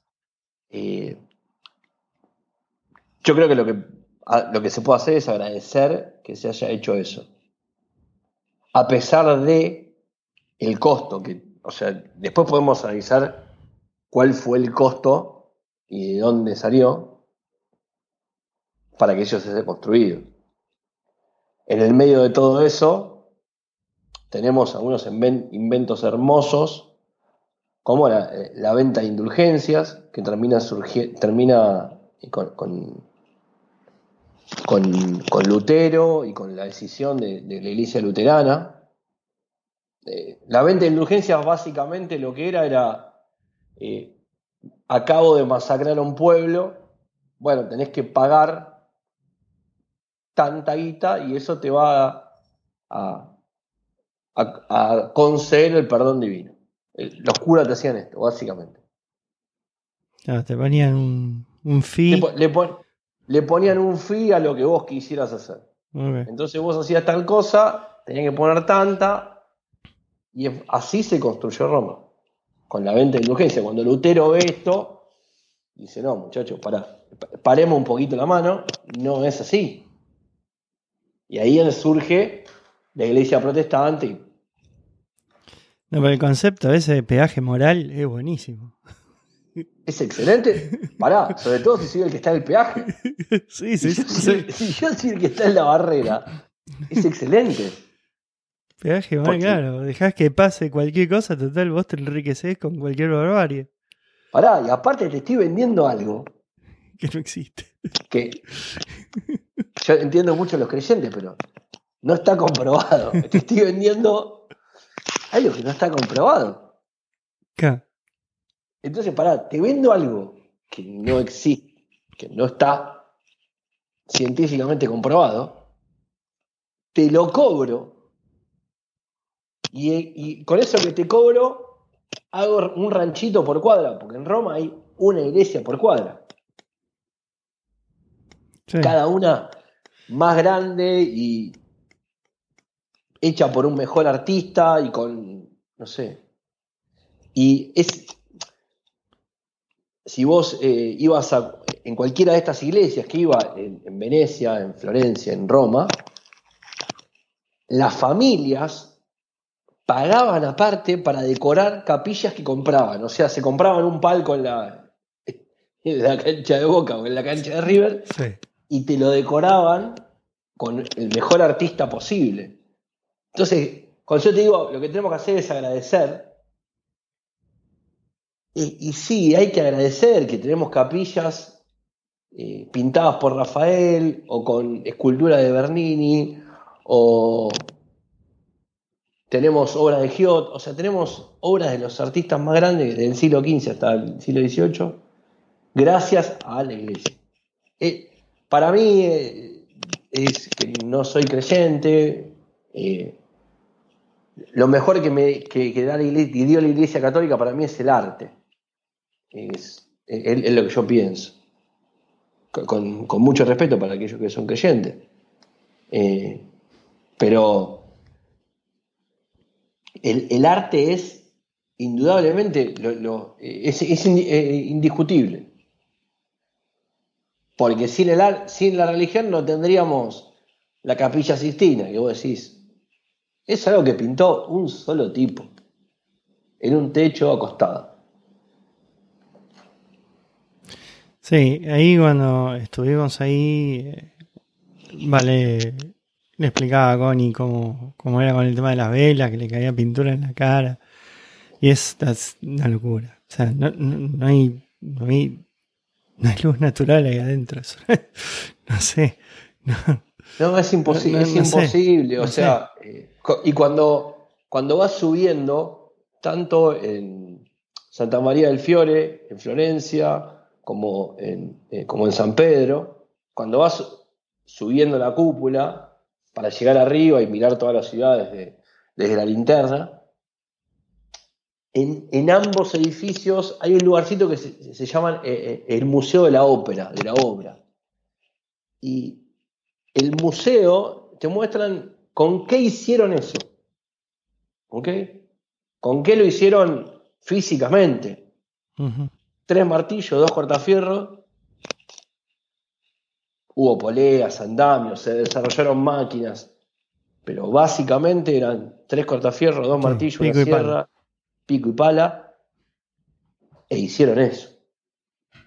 Sí. Es, es como. Sí, te replantea un poquito cuando uno se queja de los recursos que tiene, ¿no? Pero. eh, Sí, o, te- o- o en realidad para mí también te pone como en, en- en perspectiva, justamente que fue la época donde se desarrolla la perspectiva. Te pone en perspectiva algunas de las cosas que hacemos hoy con la cantidad de recursos que tenemos. Y si, bueno, pará, si estos pibes con pico y pala hicieron esto, bueno, la verdad con los recursos que tenemos está bien que hagamos las Petronas o la, no sé, el, el Ground Zero. O esos edificios finitos que están haciendo en Nueva York ahora que son todos finitos, todos.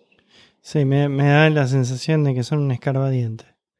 Son. Me da, me da mucho miedo. Sí, sí, a mí no, no cool. son, son muy, y son muy altos, muy altos. O sea, estamos son, son hablando. muy de- esbeltos. Yo cuando, cuando, cuando estudiaba en la facultad, es como. Había una proporción, había una fórmula que te decía la esbeltez de un elemento vertical. Y están como en el límite de la esbeltez, o sea. Y yo creo que se pueden hacer en Nueva York nada más porque fundan en una piedra. O sea que. sí, pero no sé. son- Sí, nosotros estuvimos hace poco ahí y, y hay la cantidad de obras que hay en Nueva York, o sea, te- están construyendo, pero, o sea, idiota todo lo que están construyendo. Y hay ahí cerca de Central Park, hay un par de edificios que son así súper finitos, pero parece que después te acercas y no son tan finitos. En realidad son extremadamente altos, tienen arriba de 80 pisos. Pero, por eso son, eh, es, algo que se llama esbeltez. La esbeltez es una relación entre la, entre la pisada y la altura. Eh, son extremadamente esbeltos. Por más que tengan una planta de, 20, 40 metros. Después tiene 80 pisos. Es como una cuadra. no más, son tres cuadras. Sí, sí, sí. Sí, son, son muy altos. Yo no, ahí no, no voy. No. ahí no. Hay un mirador, no, no, déjame acá. No, bueno, tenés miradores que me siento. Bueno, ya la vez pasada fuimos a Seattle, subí al, Space Needle, que es muy cheto, ¿viste? Así como de los Supersonics. Y ahí de vértigo estaba abrazado un caño y dice, no, tomátela. ¿Qué hago acá? ¿Qué hago acá? ya todo, ya todo. Ya por suerte las chicas se divirtieron, pero yo ya me empecé a agarrar vértigo esas cosas. En pará, te, pregunto, ¿en Chicago fueron a, ese que son las cajitas de vidrio? ¿No estuvieron en Chicago? No, no, no. Ah, ok. Pensé que sí. No, Nueva York. En Chicago hay una. Eh, hay un. Uno de los de, las torres, que no, me acuerdo el nombre, que tiene como unas cajitas de vidrio en el piso 101. Y la, joda era pararse en la cajita de vidrio y sacarse la foto. Y había unos pibes que tenían siete años que me boludeaban. Señor, ¿va a seguir con la cara de pánico? ¿Y se va a sacar la foto o nos va a dejar a nosotros? Yo no me podía parar en la caja de vidrio. No, no, era imposible. Sí, bueno, ahí en el Space Needle tenés todo el piso de vidrio también y las chicas se acostaban ahí, ya, no, ya está. No, no, no es lo mío. Bueno, volviendo a, la pregunta, creo básicamente esto, que, ¿qué se puede hacer? Primero, agradecer de que estén, ¿viste? yo no, no, no adhiero al, postulado de que las mejores iglesias son las que arden, porque en general las iglesias son grandes eh, obras de arte que contienen obras de arte. Entonces, que vos después adhieras o no ideológicamente a lo que pasa dentro y a, la institución es otro tema.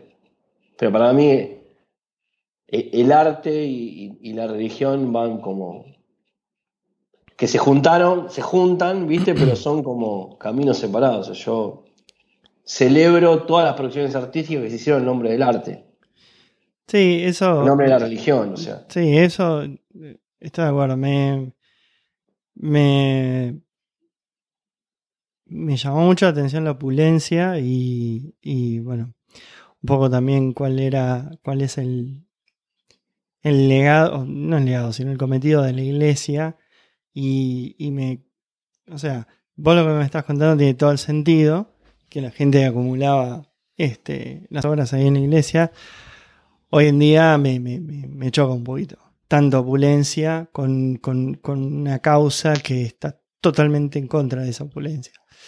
Y eso Bueno, pero ahí tenés la iglesia luterana y ahí tenés los... Eh, bueno, ahora tenemos el, Papa argentino, lo que nos faltaba a nosotros para...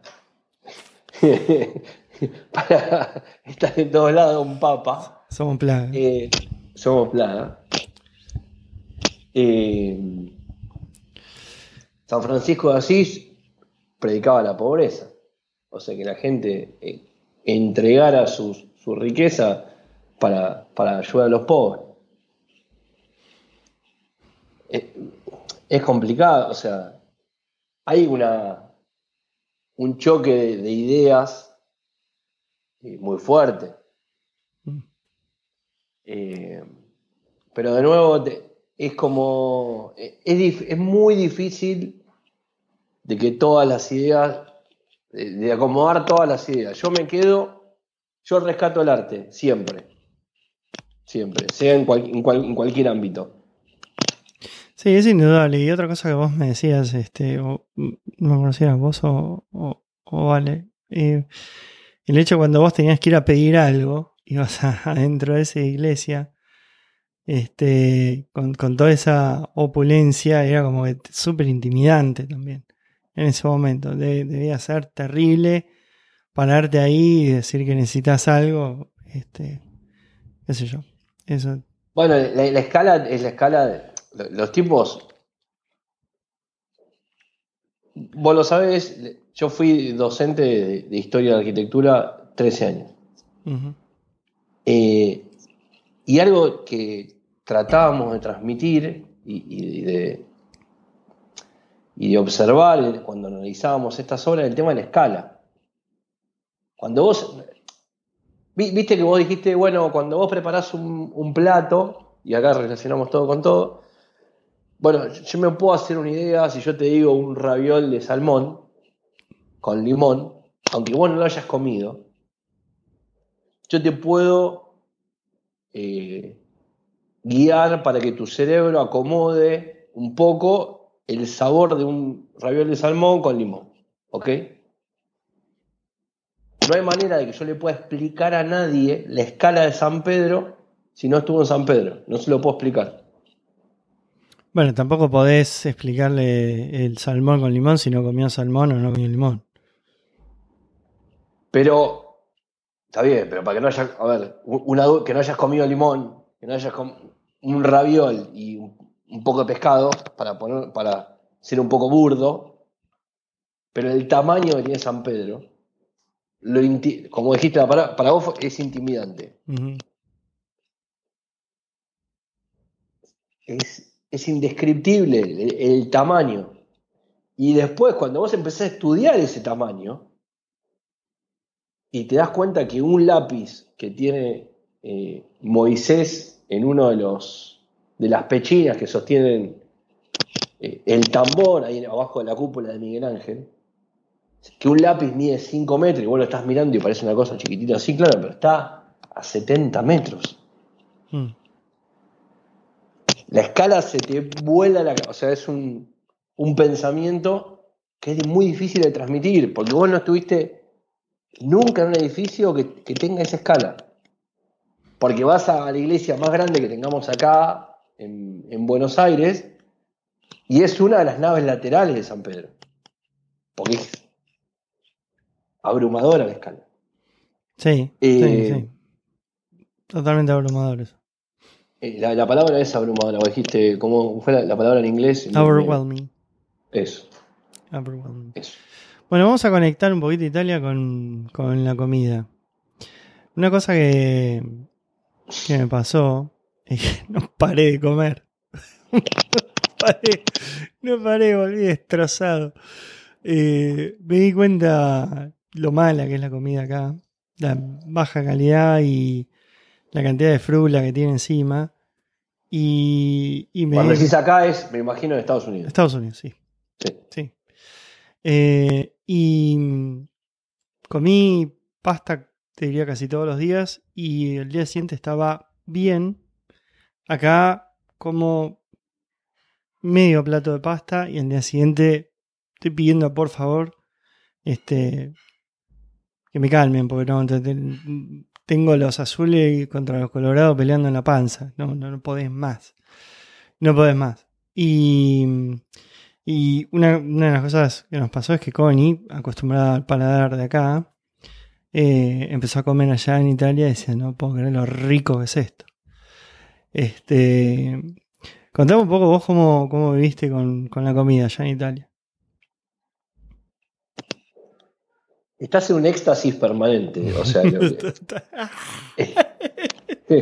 Estás volviendo, volviendo al arte del éxtasis de Teresa, yo lo vivo todo el tiempo. El éxtasis de Teresa es una escultura de, de Bernini, pero cuando, cuando estoy en, en Italia o en España, estoy en un éxtasis culinario permanente y en cualquier lugar. Porque lo hablábamos en la otra charla y ahora lo pudiste probar.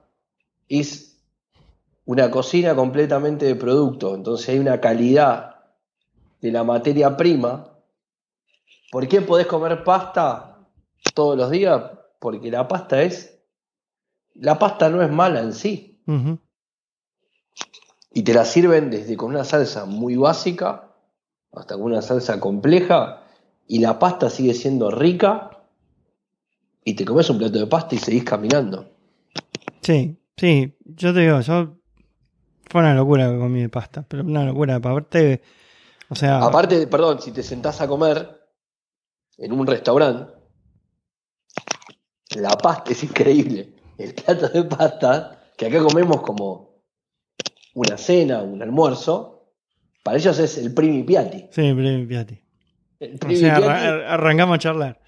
El primi piatti. te traen, prim- tenés una entrada, el primi piatti, y después arriba del primi piatti te clavan Un pollo Unas- relleno. un pollo, unas costillitas de cerdo de la riojana. Y vos decís, pará, pero me acabo de clavar unos fettuccini con boloñesa y me traes costillitas de cerdo con papa frita. Vos sos demente. Y, y salir regulando en 3.000 vueltas y seguir, seguir caminando. Sí. Sí, eh, fue, fue una Yo- locura. Yo creo, Diego, la, la respuesta a, a- a tu planteo es que es, la calidad de todo lo que comes es excelente. Sí, vos sabés que nos juntamos con unos chicos, eh, eh, con Florencia y con Víctor, que nos invitaron a comer ahí en, en Roma y nos contaban un poco que, eh, que todo, que todos los productos son eh, de época, son de, de temporada, un poco lo que decías vos. Por ejemplo, no sé, el queso este, la burrata que comíamos en la casa de estos pibes, era solamente en, no sé, en diciembre, enero, una cosa así, en ese momento se producía. Si no, no lo podías comer. O sea, no, no, no lo podés conseguir. Te, agra- te agrego algo más. La burrata que comes en diciembre, enero y febrero, la hacen unos tanos de un pueblito que tienen 45 vacas y que hacen burrata de hace 45 generaciones. O sea, la misma receta, sí, de Bernini, más o menos.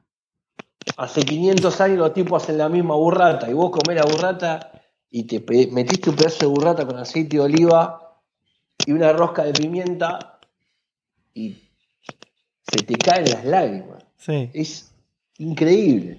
Sí, a mí me, impactó muchísimo el tema, sobre todo eso que los tomates tengan gusto. O sea, cosas muy básicas, tengan jugo. ¿Entendés? Yo celebraba cualquier cosa.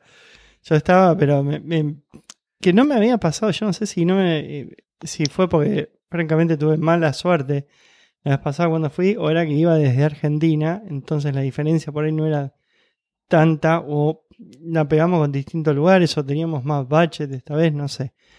Pero íbamos a comer y salíamos, o sea, no puedo, ¿qué, qué pasa? Bueno, después nos explicaron también de las harinas que usan ahí, que están menos refinadas, que... eh, nada, pero... Locura. Hay, hay, hay difere- diferentes tipos de, eh, de, de denominaciones de harina. Ca- cada harina sirve para una cosa, no es que. Acá, acá viene por granulometría, ya es como para lo que sirve. Entonces, la harina 2.0 la, la usan para pizza y panes. Después tenés una harina de pasta. eh, pero cuando, no sé, yo hago pizza acá y la hago con, con harina napolitana italiana. eh, hago cinco pizzas, somos cuatro. Joaquín se clava, Joaquín, si lo ves ahora, mide un metro sesenta, pesa 35 kilos, es como Fido Dido. Joaquín se clava una pizza y media él solo. Son una, y vos te podés comer una pizza en Italia porque es, es liviana, lo mismo que te pasa con la pasta. Está hecha con una harina espectacular, con un gramo de levadura. Entonces te comes una pizza, porque aparte si llegas a pedir una pizza para dos, te mira con cara de... ¿Qué eso, trolo? Te dice el Tano, ¿viste? ¿Cómo te vas a compartir una pizza? La pizza te comes una, la doblas, no sé si viste que son, la doblan en cuatro la pizza y se la comen. Es tan finita, la doblan en cuatro como si fuera una sábana y se la comen. Sí. Nosotros nos pasó que Juli comió pizza todos los días. To- sistemáticamente todos los días. Era la, la- la quinta tortuga ninja. Este, de todo lo que comía pizza. A mí me, me llamó mucho la atención lo. En España también comí, comí muy bien, pero quedé muy impactado sobre todo con el tema de las pastas ahí en Italia, que después de comer no, no, no tenía el mismo efecto de tonado que tengo acá. De pesado. O sea, vos te comes un plato de pasta y. Estallado estás acá, estallado. Pero acá te llena hasta la soda. Es terrible. Te llena hasta la. No, no- no te estoy exagerando, ¿eh? No, no, es que te Mm. creo. No sé. Lo que, lo que pasa es que hay que tratar de, eh, de comer un poco mejor, de, de buscar productos que sean de productores pequeños. Yo sé que en Estados Unidos hay, lo hay. Lo que pasa es que hay que buscarlo porque hay tanta oferta también. eh, hay, hay mucha oferta. Ahora, poder conseguir pastas, mirá. Hace poco eh, enganché en Jumbo una, una promo de una pasta italiana. Venía con el carrito, tenía- entré a comprar dos, dos vinos y dos gaseosas. Te fuiste con seis carritos de pasta.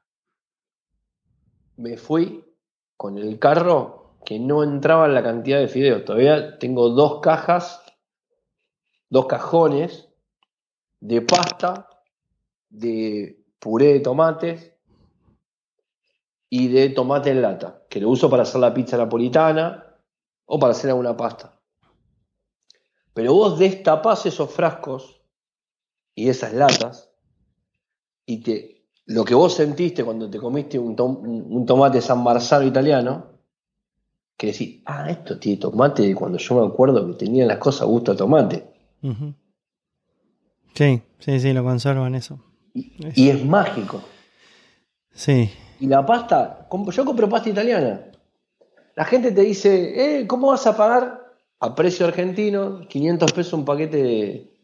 Tengo un amigo que, hijo de italiano, Ariel, y con él compartimos esta visión, un paquete de pasta, que acá en Argentina sale 500 pesos, que es muchísima plata, muchísima plata. Te sirve para que coman cinco personas y que después no se sientan mal. Mm. Porque vos te compras un paquete que sale 100, comiste las pastas y te cae mal, te hace mal, te, te sentís pesado. ¿Por qué? Porque tiene que ver con la calidad del producto con, el- con lo cual se hicieron. Como, es tan simple como el agua y la harina con la que se hizo. No, no, no hay mucha más magia que eso. ¿Y Eh, cómo? eh, Tengo una pregunta. ¿Cómo? ¿Qué, qué influencia tiene la, la cocina italiana para vos en todo lo que es espacio terreno? Eh, para mí es, es casi todo. Y de hecho, lo, lo hablábamos con Leo, que hay algo que tiene que ver con, con las raíces o con vaya uno a saber qué, que el plato de pastas siempre es aplaudido. Siempre. De los siete pasos, siempre te torean, dicen, porque aparte siempre es uno. La, la primera vez hicimos un raviolón Nino Vergés que lleva una yema cruda, entonces hay toda una fiesta porque cuando cortás el raviol, la yema tiene que caer y no es apto niños, pero es hermoso comer eso. Eh, la pasta siempre te mira con cara, eh, eh, ¿me vas a traer uno solo?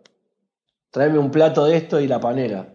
Y eh, la pasta siempre es la pasta. Y no hay, es, como una, una invitación que no puedes rechazar, ¿viste? Como decir, vamos a ver el padrino, bueno, vamos a ver una de Estalón. Listo, vamos a ver una de Estalón. Yo no la puedo rechazar. vamos a ver Rocky, dale, vemos Rocky. No, Raquel. Eh, el plato de pasta, cualquiera que vos le digas, che, venite a casa que hacemos unos fideos y comemos. No conozco a nadie que te diga, no, yo fideo, saben que se esté cuidando o que. Nadie te va a decir, no, mirá que fideo no como, no me gustan. No, no existe. Eh, entonces, ¿qué influencia tiene la comida italiana? Mucha. Pero es la cocina mediterránea la, influencia. Eh, es todo eso.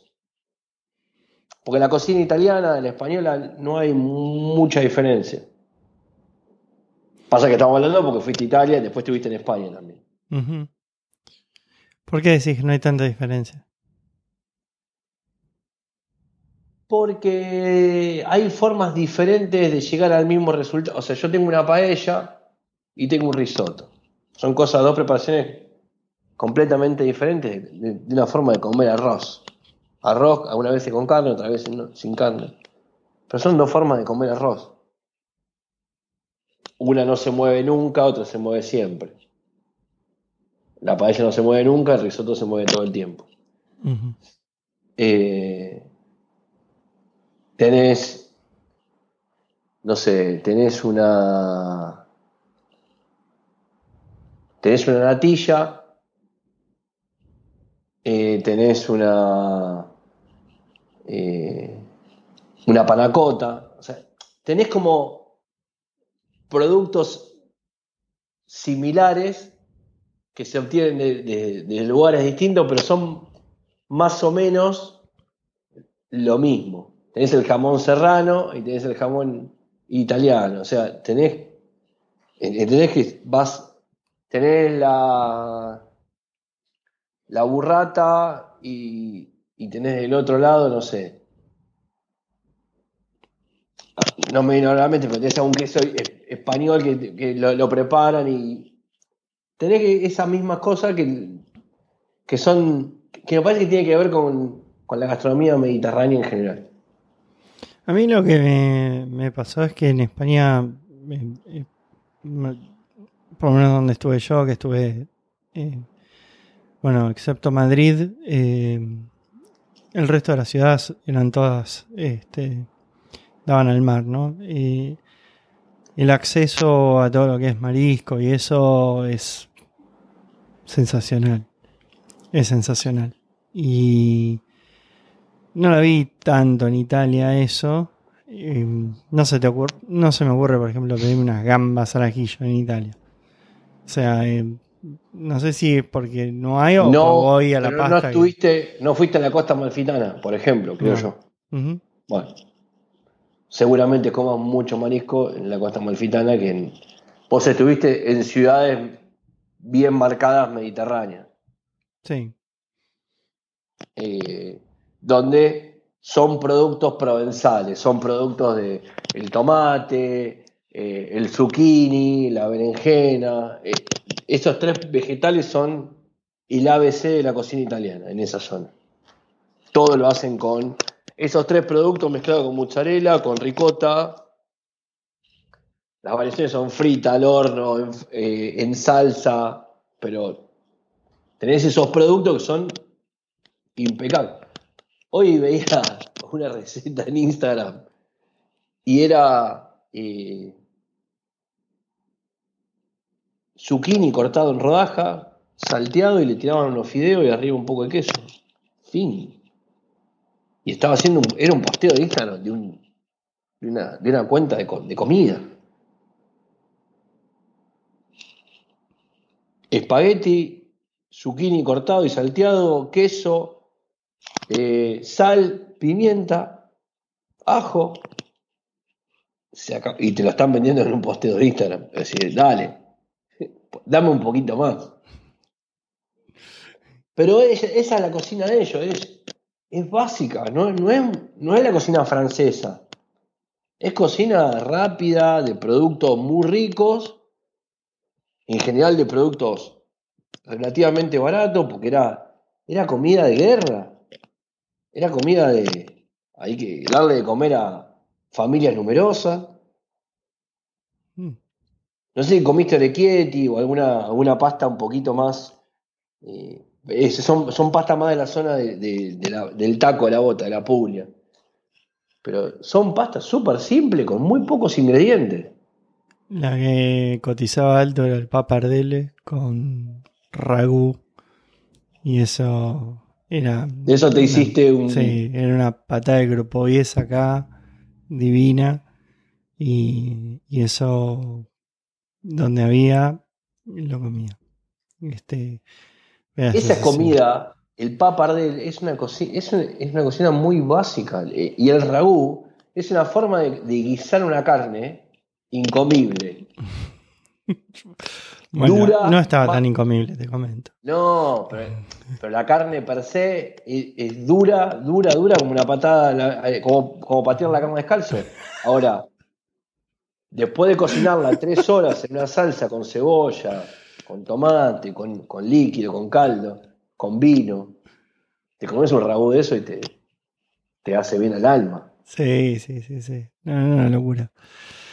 Y locura, la verdad que lo disfruté muchísimo el tema alimenticio y bueno, te fui compartiendo, sé que también, Y hay cosas que no pudiste, que no comés por, por, sí, por, por tu, por tu dieta. sí. Pero el jamón crudo, la negra, ¿cuántos kilos de jamón crudo se clavó? No, no estuvo en España, sino, ah, no, sí, estuvo, comimos, comimos, comimos en Italia, sí, fuerte. No, en Italia. Sí, bueno, sí, sí, sí, bueno. sí, fuerte, fuerte. Entraba, Fuerte. entraba al súper hablando en italiano y ¿Parlaba italiano? parlaba, parlaba prosciutto. Y Prosciutto. no, no, y volvimos, volvimos bien, volvimos alimentaditos. Eh, no, la verdad que una, una experiencia, bueno, también fui compartiéndote lo que, lo que podía en eso, porque se Pará, y, y- y hay una cultura en Italia, Sí. la- lo disfrutó más la negra que vos, que tiene que ver con, con la cultura del vermú. Viste que es como a la salida del laburo, todo el mundo, del laburo, todo el mundo pasa y se clava un vermú antes de ir a la casa. Todo el mundo. Y es como.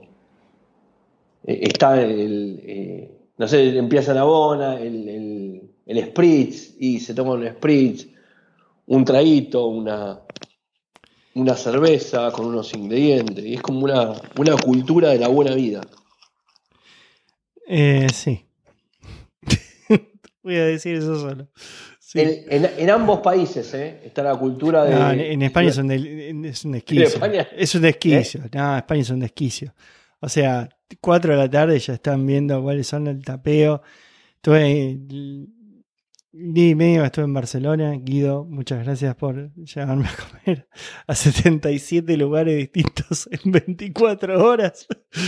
Eh, era, yo un momento dije, no, esto, este- esto no está bien, ¿viste? Pero es un desquicio, porque vas a un lugar y te dan un tapeo y este pibe se pedía un vermú y le, porque pedís el vermú te dan un tapeo distinto y, te, y un momento miraba a la mesa, te había 200 kilos de morfi y bueno, dale, dale, vamos y vamos a otro lado y es, o sea, el, el concepto de pub crawling que era en Inglaterra donde vos vas, te tomás una pinta en cada uno de los pubs, acá llegás y comés en cada uno de los, de los bares que tenés.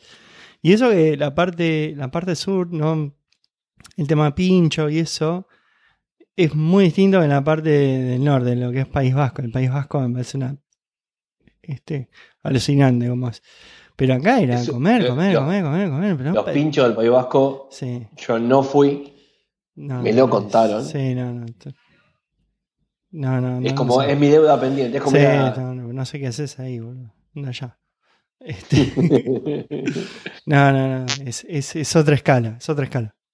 Eh, estamos, hablando de comparar la, la iglesia Calazán con el Vaticano. Es, es así. No, es otra escala. Es otro, es, abrumador. Entrás y tenés 150 millones de patas de jamón colgadas del techo. Tenés toda la barra, 200.000 personas.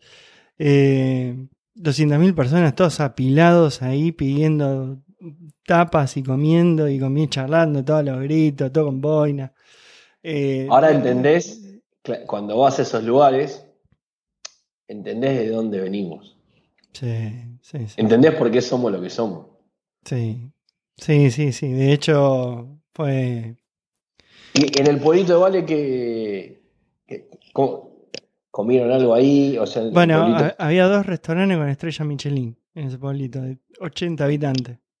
claro. Fui, eh, más, fuimos y medio como fue, estaba, estaba muy, muy fantasma.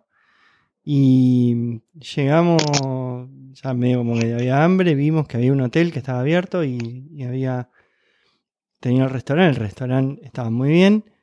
Y ahí, me acuerdo, pedí Vitel Toné, eh, que tenía, vuelvo loco. y una locura, pero a cabezazo lo comía, ¿viste? O sea, ten- tengo la foto, le saqué una foto. No podía creer. Ah, la, la tuiteé, la tuiteé la foto. Puse, gracias por estas lágrimas.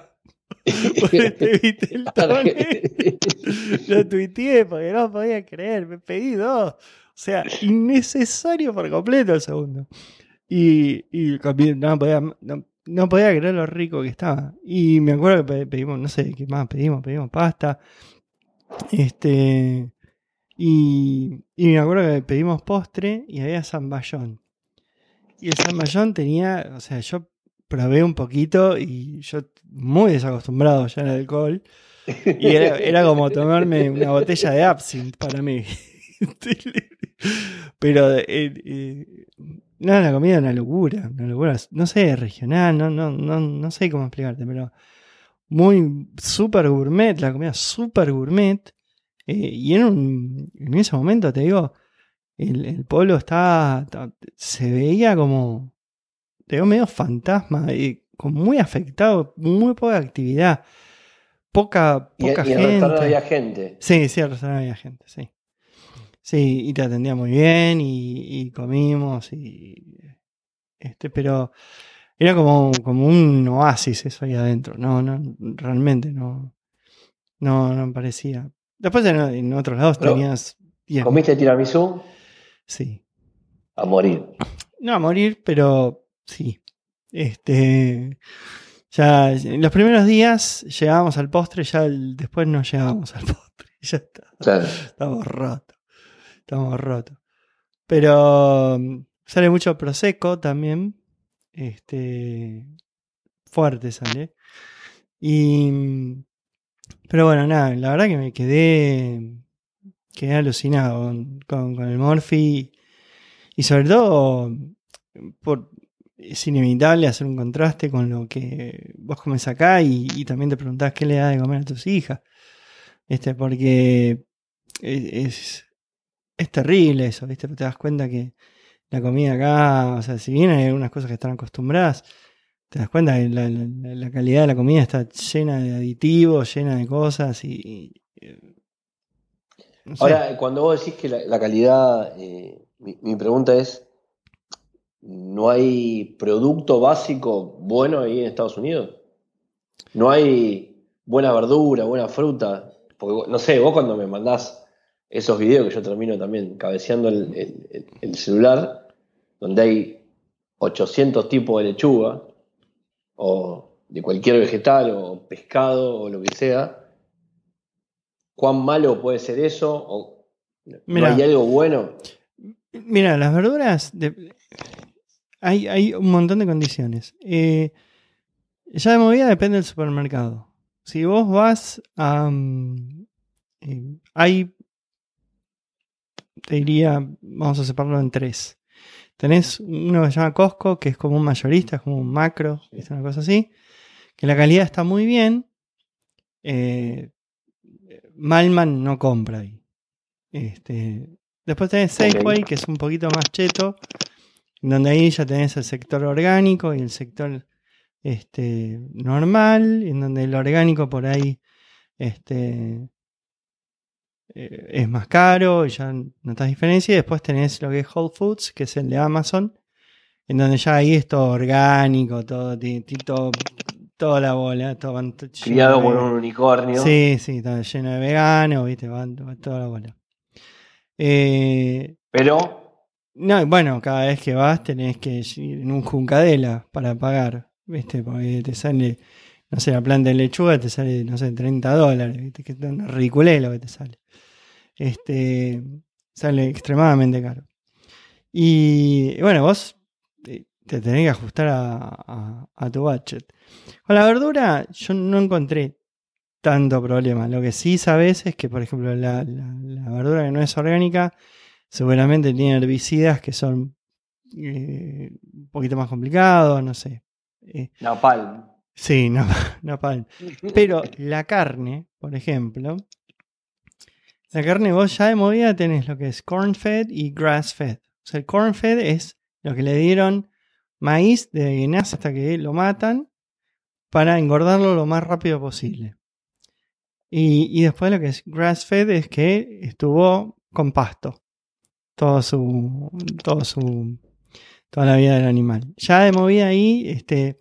Lo que hace el corn fed es que la, la, la carne sea como mucho más grasosa, más rica, mucho más sabrosa. Ahora te comes un- una cucharada de un pedazo de carne y te cae fatal, pero fatal. O sea, nosotros, por ejemplo, compramos para hacer la parrilla costillar así chiquito, ¿no? Nada del otro mundo. Y comes medio de eso, no medio costillar, comes un, un poquito de eso y después sentís que la panza te, te- te- te explota. Y no te pasa eso en otros lados. No, no, no te pasa. Y ahí te, te sé ¿qué estoy comiendo? No sé qué estoy comiendo. Te sentís mal. Claro. Te sentís mal. O sea, yo me acuerdo, por ejemplo, bueno, a veces, muchas veces hago acá asado en casa. Y, y bueno, mi, mi objetivo es acá comenzar que viene dejarlo destrozado. Sí, como corresponde. Y la verdad es que, bueno, eh, siguiendo tus ideas a veces, de rellenar la picaña con molleja frita, no sé. No sé si fue, pero los pibes tuvieron dos días hasta que se recuperaron, dos días. Dos días. Tardás dos días en recuperarte. Y eso no te pasa en Argentina. No te pasa.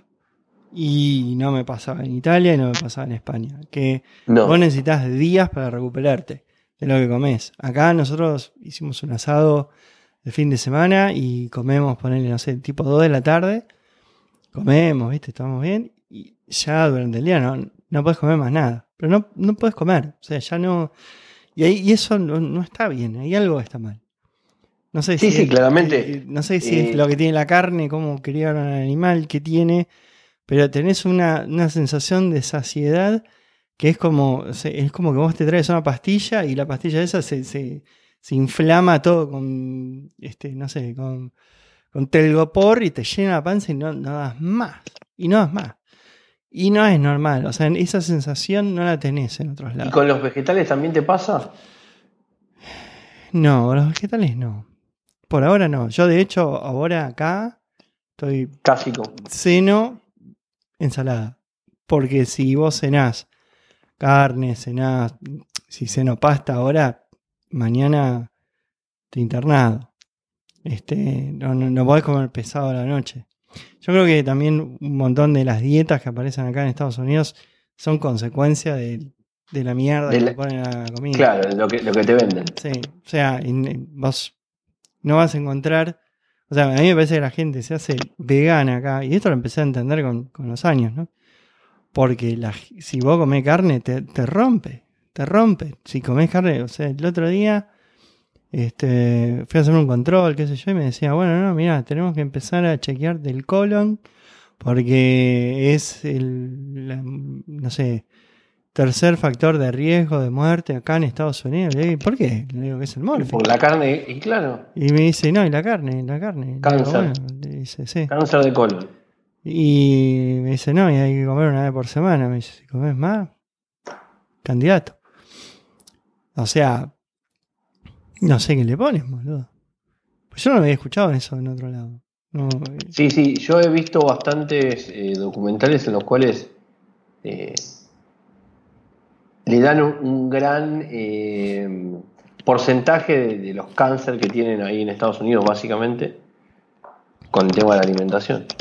Es que tiene, que pasar por ahí, porque te, das cuenta que está mal, te das cuenta. Y, comer, comer sano, comer, eh, o sea, o tener tu huerta y eso, y eso es caro. O sea, co- comer en un McDonald's te sale muy poca plata, pero bueno, es, eh, es así que das. ¿También cuántas veces podés comer en McDonald's? O en una hamburguesería cualquiera, una cadena. Sí, bueno, depende, hay, hay, hay un montón de opciones, pero. Pero este es, es- es muy barato. Comer mal es muy barato. Y, y la realidad es que vos, por ejemplo, la, la carne que nosotros compramos para, para, para hacer eso, para hacer los asados, no es barata. Y también está, está muy tratada, ¿viste? Te, te das cuenta que está tratada. Y no. No sé. No sé qué tiene. No, no sé qué tiene. y No sé qué tan mal me hace comerlo, aparte. Pero bueno, Bueno, por, por lo pronto tenés que buscar entonces recetas de vegetales y... Pero cuando, cuando estás en, en, otros países y ves la calidad del producto que tienen, decís, bueno, eh, te, pasa esto, ¿no? Te replanteas qué estoy comiendo. Sí, con la pasta pasa seguro, ¿eh? Sí, con, la pasta con, la pasta, pero aparte a nosotros nos pasó, lo vimos con Connie. Cuando nosotros fuimos a, a Nueva York, eh, íbamos a comer bastante seguido ahí a, restaurante italiano y comíamos y, terminábamos, ¿viste? Llenos, ¿viste? Y, y después, este. Después fuimos ahí para Italia y, la experiencia totalmente distinta. Hay otra cosa que, que, pasa que acá me apunta la negra, que mm, tenés verduras y frutas todo el año. O sea, tenés frutillas todo el año. Que no es posible. Claro que no, pero sí. Este, y palta, mandarina, tomate, todo el año. Entonces ahí hay algo que está mal, ¿viste? Sabe que hay algo que está. Y después las cosas que están procesadas, ni, ni te cuento. El pan, por ejemplo, el, pan lo puede dejar al sol un mes y no se pudre. Claro. O sea, Dios sabrá qué tienes.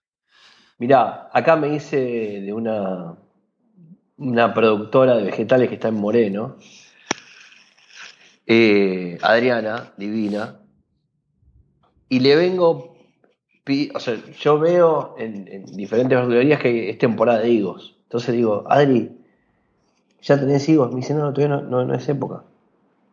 Pero yo lo estoy viendo, pero no, no es época. Ahí, pero no es la época. Los están largando antes, no es época.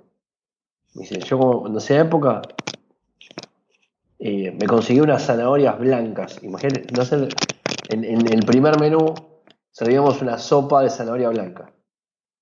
No sé lo que era. no, sé ni cómo te enterás que existe eso. Porque te las, te las proponen, te, las dan, entonces hacíamos, hacíamos unos, unos chips de zanahorias violetas, hermosos.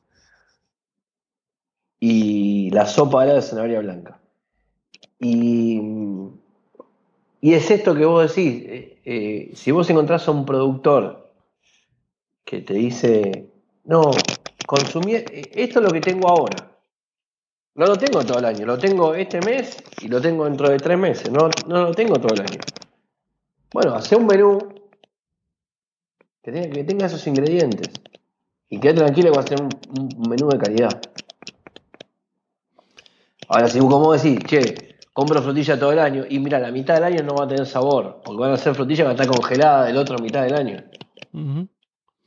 Sí, puede ser que las traigan del otro hemisferio también, pero em, no sé, hay, algunas cosas que las traen de, Sudamérica.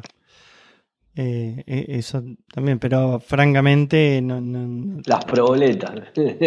Proboleta, proboleta ya me la logré traer este, Hermoso. Un éxito, un éxito. Así que bueno, bueno, Marian, ¿cómo, cómo, venís? Vamos dos horas. Yo estoy bien. ¿Tenemos preguntas? ¿Tenemos... Yo estoy para seguir. Eh, esto, esto que, que, no, que no se corte. bueno, a ver, sigamos. Eh, sigamos hablando un poco de Morphy. ¿Qué, mm, fuera de la cocina italiana que, tanto te gusta, la mediterránea que tanto te gusta. ¿Hay, hay algunas otras cocinas por las cuales te gustaría este, incursionar? Estoy eh, a punto de meterme de lleno con el tema del ramen. El ramen es, de nuevo, si vamos a hablar del ramen, que en general vende, eh, Emilia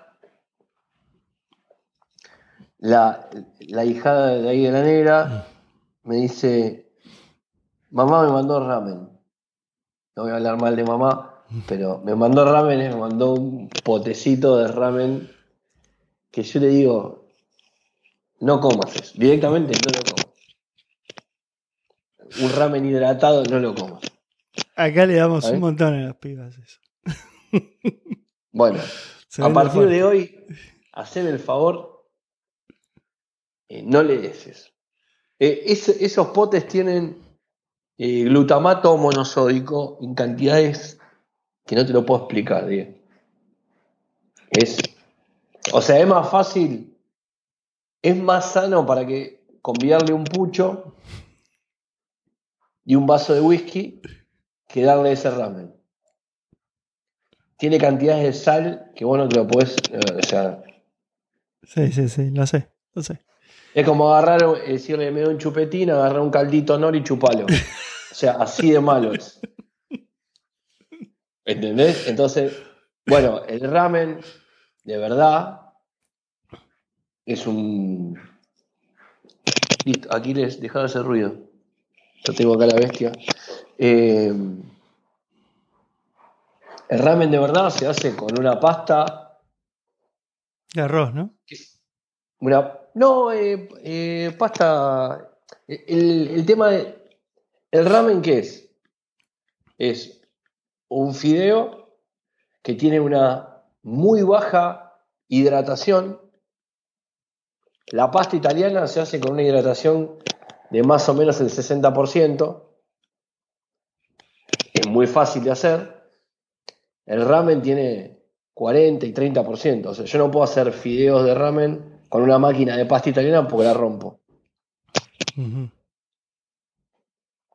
De hecho, hice un curso y me hicieron amasar los fideos de ramen. Te quedan los brazos y los dedos como Schwarzenegger. O sea, te morís amasando. Porque no tiene líquido. Entonces tenés que amasar harina con muy poca agua. Te rompes. Pero queda muy rico. ¿Y qué, qué se te dio por eso, por el ramen? Porque. el- ¿Escuchaste hablar del umami? ¿Qué cosa? ¿El umami? No.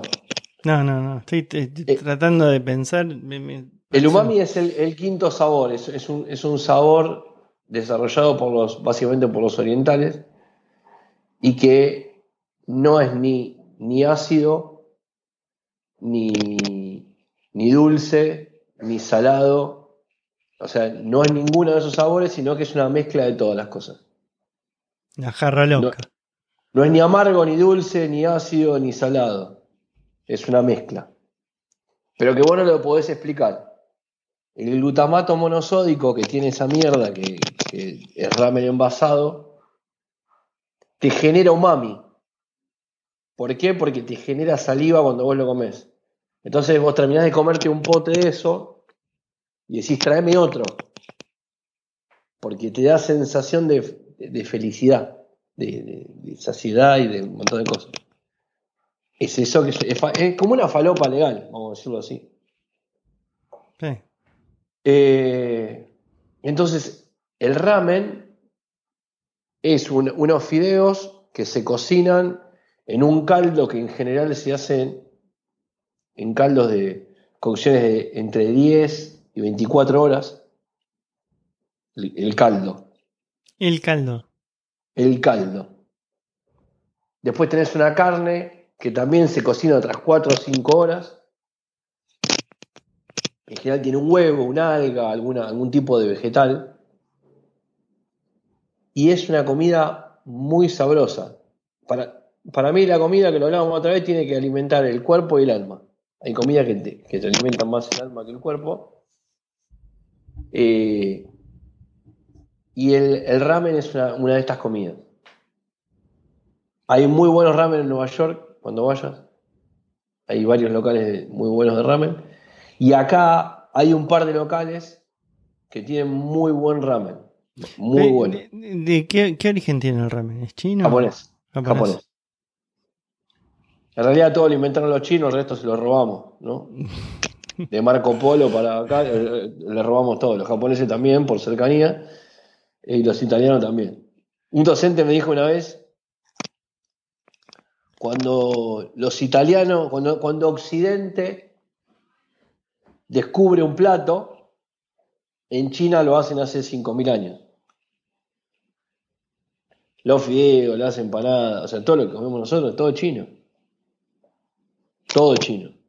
Después sufrió transformaciones y, se, se llaman de otra manera. Pero los chinos lo inventaron hace 5.000 años. Sí, es cierto. Hay, hay mucho que. Todo, ¿eh? Mm. Todo. Eh, Y es muy, es muy interesante. La cocina, la cocina asiática es muy interesante. Me- es una cocina, lo hablamos otra vez, especiada, ¿viste? Con, con, con mucha variedad. Sobre todo gente, por ejemplo, que no come carne. Eh, Los veganos, los vegetarianos. eh, hay un montón de respuestas a sus necesidades en esa cocina. Sí, bueno, en India sobre todo. En in- la cocina in- india es, es increíble. Sí. Este, en India sí, bueno, sobre todo por una cuestión religiosa, que son todos casi vegetarianos. Y a mí lo que me llamó mucho la atención de, de la comida asiática es, eh, es que no... El hecho de que no, no, no usen tenedores ¿viste? y que, que se coma distinto. Eso, cu- ¿Cuánto condiciona para cocinar? Eh,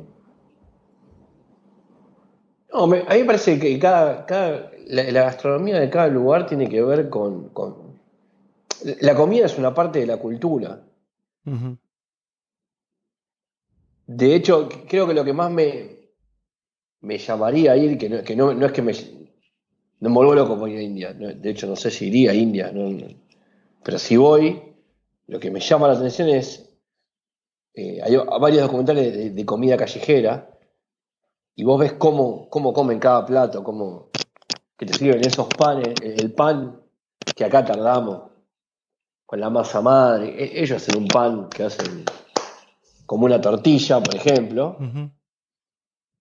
Y ahí te ponen un pedazo de, de lo que de, de perro atropellado y te lo ponen y te Raduela. ponen sí, un reduele atropellado, le ponen unos vegetales, te lo sirven, un poquito de picante y, y salió Y comiste.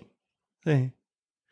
Eh, me, me- me parece que eso es súper interesante, como, como para ir y, con- y conocer otras cosas. Sí, pero a mí me, llamó mucha atención, eh, bueno, no, estuve en India, pero me, llamó mucha atención que, que si bien es, es- muy cultural eso, me parece que la comida tiene un condicionamiento, no sé si condicionamiento es la palabra, pero tiene que tener una infraestructura distinta para no necesitar cubiertos. O sea, ya me podía, por ejemplo, la vez pasada con Lucho Ciros, eh, que vive en Japón. Empezamos a hablar de los cuchillos, ¿viste? ¿Qué sé yo? Y me decía, pasa Diego, que tiene que estar todo cortado. Si no, no podés cortar vos. Como comensal no podés cortar. Tenés que, ya te lo tenés cortado. Entonces, si los cuchillos son una mierda, eh, no- ya, ya no, no funciona la, la comida. No, no te lo pueden generar. o Claro, sea, no te lo pueden generar. Y eso, eh, eso me, me, me- nada, me llamaba mucha atención porque en definitiva, O sea, la, la comida tiene que estar toda cortada, entonces quien la prepara tiene que tener un buen cuchillo porque necesita velocidad y- Claro. y, sí. claro. Eh, Es o sea, lógico. eso, eso era la... eh, pero eso no pasa solamente en Japón, pasa en China, Tailandia, Vietnam, pasa en todos lados. O sea, vos comés un palito. Ahí. Es que el mayor tiempo de la preparación, o sea, el mayor, eh, el mayor porcentaje de la preparación de un plato oriental está en la mise en place. ¿Y eso por qué? Por esto mismo. Porque la cocción, eh, todo, todo está cortado para que la cocción sea súper rápida. Mm, El wok, preparar un wok te lleva 45 minutos de cortar vegetales y 10 minutos de cocción. Entonces, vos decís, evidentemente cuando tengo un cuchillo que corté bien. Hace poco me corté, me compré un cuchillo que mira la, mira los- le arrimás los vegetales al cuchillo y los corta. ¿Qué? ¿Cerámica? No, no. Cerámica tuve un cuchillo nunca más. ¿Por qué? Porque se cae y se rompe. Y no lo tires. Se cae. No lo tiro, la verdad que Pero no se, no suicida. tuve un cuchillo suicida alemán, me salió un ojo de una cara, lo sigo teniendo, está partido la parte de adelante. Ahora un cuchillo de metal, bueno, de un cuchillero, de un, de un artista de- de- del metal, como B8, eh, te dura hasta la eternidad. La, eh, la semana pasada me, me compré uno de un, de un cuchillero que había comprado hacía cuatro años, que cuando lo compré el tipo me dijo, te doy garantía perpetua de filo. Eso lo hace eh, Victorinox. No sé si sabías, viste las navajas, las Sí, navajas, sí, sí, las suizas. las suizas. Ellos tienen garantía de por vida de, de- de filo. Vos tenés una navaja multiuso, la llevas a una casa y te hacen un service de la navaja. Bueno, e- este tipo es lo mismo, pero tiene un localcito en Mar de las Pampas. Y yo fui y le llevé mi cuchillo viejo que había comprado, había comprado hace cuatro años, que es mi cuchillo, y me compré otro cuchillo más, tipo hachita para vegetales, justamente. Hizo lo afiló y, y tengo, tengo dos cuchillos nuevos. Y a donde vaya voy con mi cuchillo. Es como casi un correntino, ¿viste? Que van a todos lados con su cuchillo. Bueno, esto es lo mismo. Llevas el delantal y. El delantal y el cuchillo. el delantal y el cuchillo. ¿Y qué. qué es- esos dos cuchillos son de esta cuchillería, decís? Y. Sí. y- Se y- llama Andersen. Es un cuchillero, un cuchillero marplatense. Hay, hay, por suerte, tenemos muy buenos cuchilleros acá en Argentina. Gente que se dedica, que tiene como un amor, que cada pieza es una obra de arte, pero, pero ¿qué son- práctica. ¿Qué son artesanales los cuchillos? Sí, todos artesanales. ¿Y el, y, y el acero que usan cuál es? O sea, ¿por, qué los hacen? ¿Qué, qué, qué los hace tan buenos? Eh, la, la forma en que los hacen, el templado, la forja, o sea, hay como. Hay diferentes tipos de, de metales, diferentes tipos. hay- Eso sería una charla. Te puedo recomendar varios, eh, varias personas que serían interesantísimas de, de entrevistar, que, que producen una cantidad y una variedad de modelos de cuchillos con diferentes aceros, con diferentes terminaciones. Algunos van a ferias en Estados Unidos eh, muy, muy buenos. Y, y la verdad que el producto es, es algo que a vos te sirve como, como herramienta de trabajo y, y- y en el día a día. Un cuchillo afilado bueno te garantiza que no te cortes. Es, para, es paradojal. Porque cuando te cortás vos, cuando estás cortando y el cuchillo rebota. Cuando vos cortás y el cuchillo no corta, rebota y te lo vas a clavar seguro en un dedo. Seguro. Es como. El cuchillo afilado, donde corta no sale. Si dejaste el dedo abajo, es un problema tuyo. Sí, sí, sí, ahí hay un- otro temita. Pero- Hay otro tema. Pero. Y para mí eso es clave. El, cuidado de los instrumentos, para, de, tener la herramienta adecuada para la. para lo que voy a hacer. Hay como cierto fanatismo de la gente con los cuchillos. A, a mí me gustan mucho los cuchillos. Y, yo lo que. mi máxima expresión de la cocina es, es una de estos potes ramen con agua hirviendo. Este, y sin embargo tengo varios. Varios cuchillos. Y me, no, no sé por qué hay. eh, me encanta. Y pero vas a hacer. un- Vos que te gusta hacer asado. Sí. Vas a hacer un asado. Tenés 12 personas invitadas a comer en tu casa, que es un domingo a las 3 de la tarde, cualquier Sí, sí, domingo, un día, un día cualquiera. un día normal. Sí. Y tenés que darle de comer a 12 tipos y el cuchillo no corta, Ya, te querés matar. yo dejo todo y me voy y me voy. Es como quedarte sin fuego. Por eso viajo con mi cuchillo.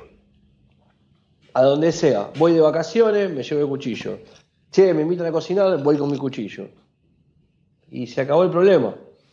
Porque lo que pueda hacer, lo que tenga que hacer, lo puedo hacer bien. Te dicen, eh, che, Diego, ¿venís a hacer un asado a casa? Sí, voy, dale. Yo llevo la carne. Como si fuera lo único importante. Ahora llegás y la parrilla tiene todos los fierros que son una boca de pirata con un diente por un lado, para el otro, así, ¿viste? Y vos decís, che, me traes, tenés un cuchillo y un tenedor y te traen un tramontina de mango negro, que la última vez que se afiló fue en el 86, y decís, dale, si no puedo cortar nada. Es imposible. Sí, sí, sí, sí. No, eso No, es cierto, no. es cierto. Eh, eh, no hay nada más frustrante que eso, ¿eh? que no poder cortar lo que estás haciendo, no, no poder cortar nada, un vegetal, nada, no, no, no. Me, me- me vuelvo loco. Sí. Bueno, Marian, vamos redondeando. Amigos, cerramos. Vamos cerrando. ¿Algo de más que quieras contar de la cocina, de, de espacio? Algo. Me- Metemos un poquito de manija. La, la manija es que eh, intenten materializar sus sueños. Es como, es como el- la, manija que me gustaría dejar el resto. Viste que hay cosas que a veces, hay proyectos, hoy, hoy hablábamos justo con vos de, de lo manija que puede estar uno por ciertas cosas. En, es- en este caso, tu, tu podcast. Eh, y que tarde o temprano, cuando vos tenés algo que lo tenés ahí, intentes materializarlo. Lo que sea, ¿eh? En este caso, darle de comer a, gente, eh, convertirte en un productor acá. eh, eh, Twitter y me rodeó de un montón de gente que hace una cosa, hace o, chacinados, hace tortas, hace quesos, hacen cuchillos. Por ahí no es su único trabajo. Tengo una amiga que hace tortas que la estuvimos picanteando, picanteando, picanteando, hasta que dejó su laburo de preceptora para convertirse en, en repostera de 100%, to- 24-7. Entonces, eh, yo lo que como, me parece que lo, lo- lo rescatable de esto, es- de esta charla, sería primero viajen, que, Sí, está bueno. no, que prueben cosas y después que persigan sus sueños en la medida de lo posible. Eh, vos, vos me dijiste a- hace un rato, o, o charlábamos de cómo les enseñaría historia a los chicos. Bueno, yo le diría eh, esto, andá, viajá, conocé, probá. Eh, sería la enseñanza que le quisiera dejar a, a mis hijos el día de mañana. Tengo una pregunta más para hacerte. Dime, Imagínate Miguel Ángel va ahí a tu casa a comer. ¿Qué le da de. Eh, creo que el Nino Vergese, eh, el raviolón Nino Vergese se sentiría, se sentiría en casa, pero habría que darle un pedazo de carne. Si viene a Argentina, pero sería muy simple, ¿eh? Sería una entraña marinada a la parrilla, vuelta y vuelta, una frita a la provenzal y una Eh, proboleta. y- co- cosas de raíz que no fallan. Sí, que no falla. Sí. Una, una- lo básico. En general hay que tratar de eso, de, de volver a las cosas básicas y que no, que no fallan. Después la podemos ir complejizando, pero arrancar por lo básico que vas a andar bien. Bueno. Bueno, Marian, muchísimas Amigo, gracias Gracias a por vos. toda esta charla. Bueno, gente, Un abrazo enorme. nos vemos en breve. Adiós. Chau.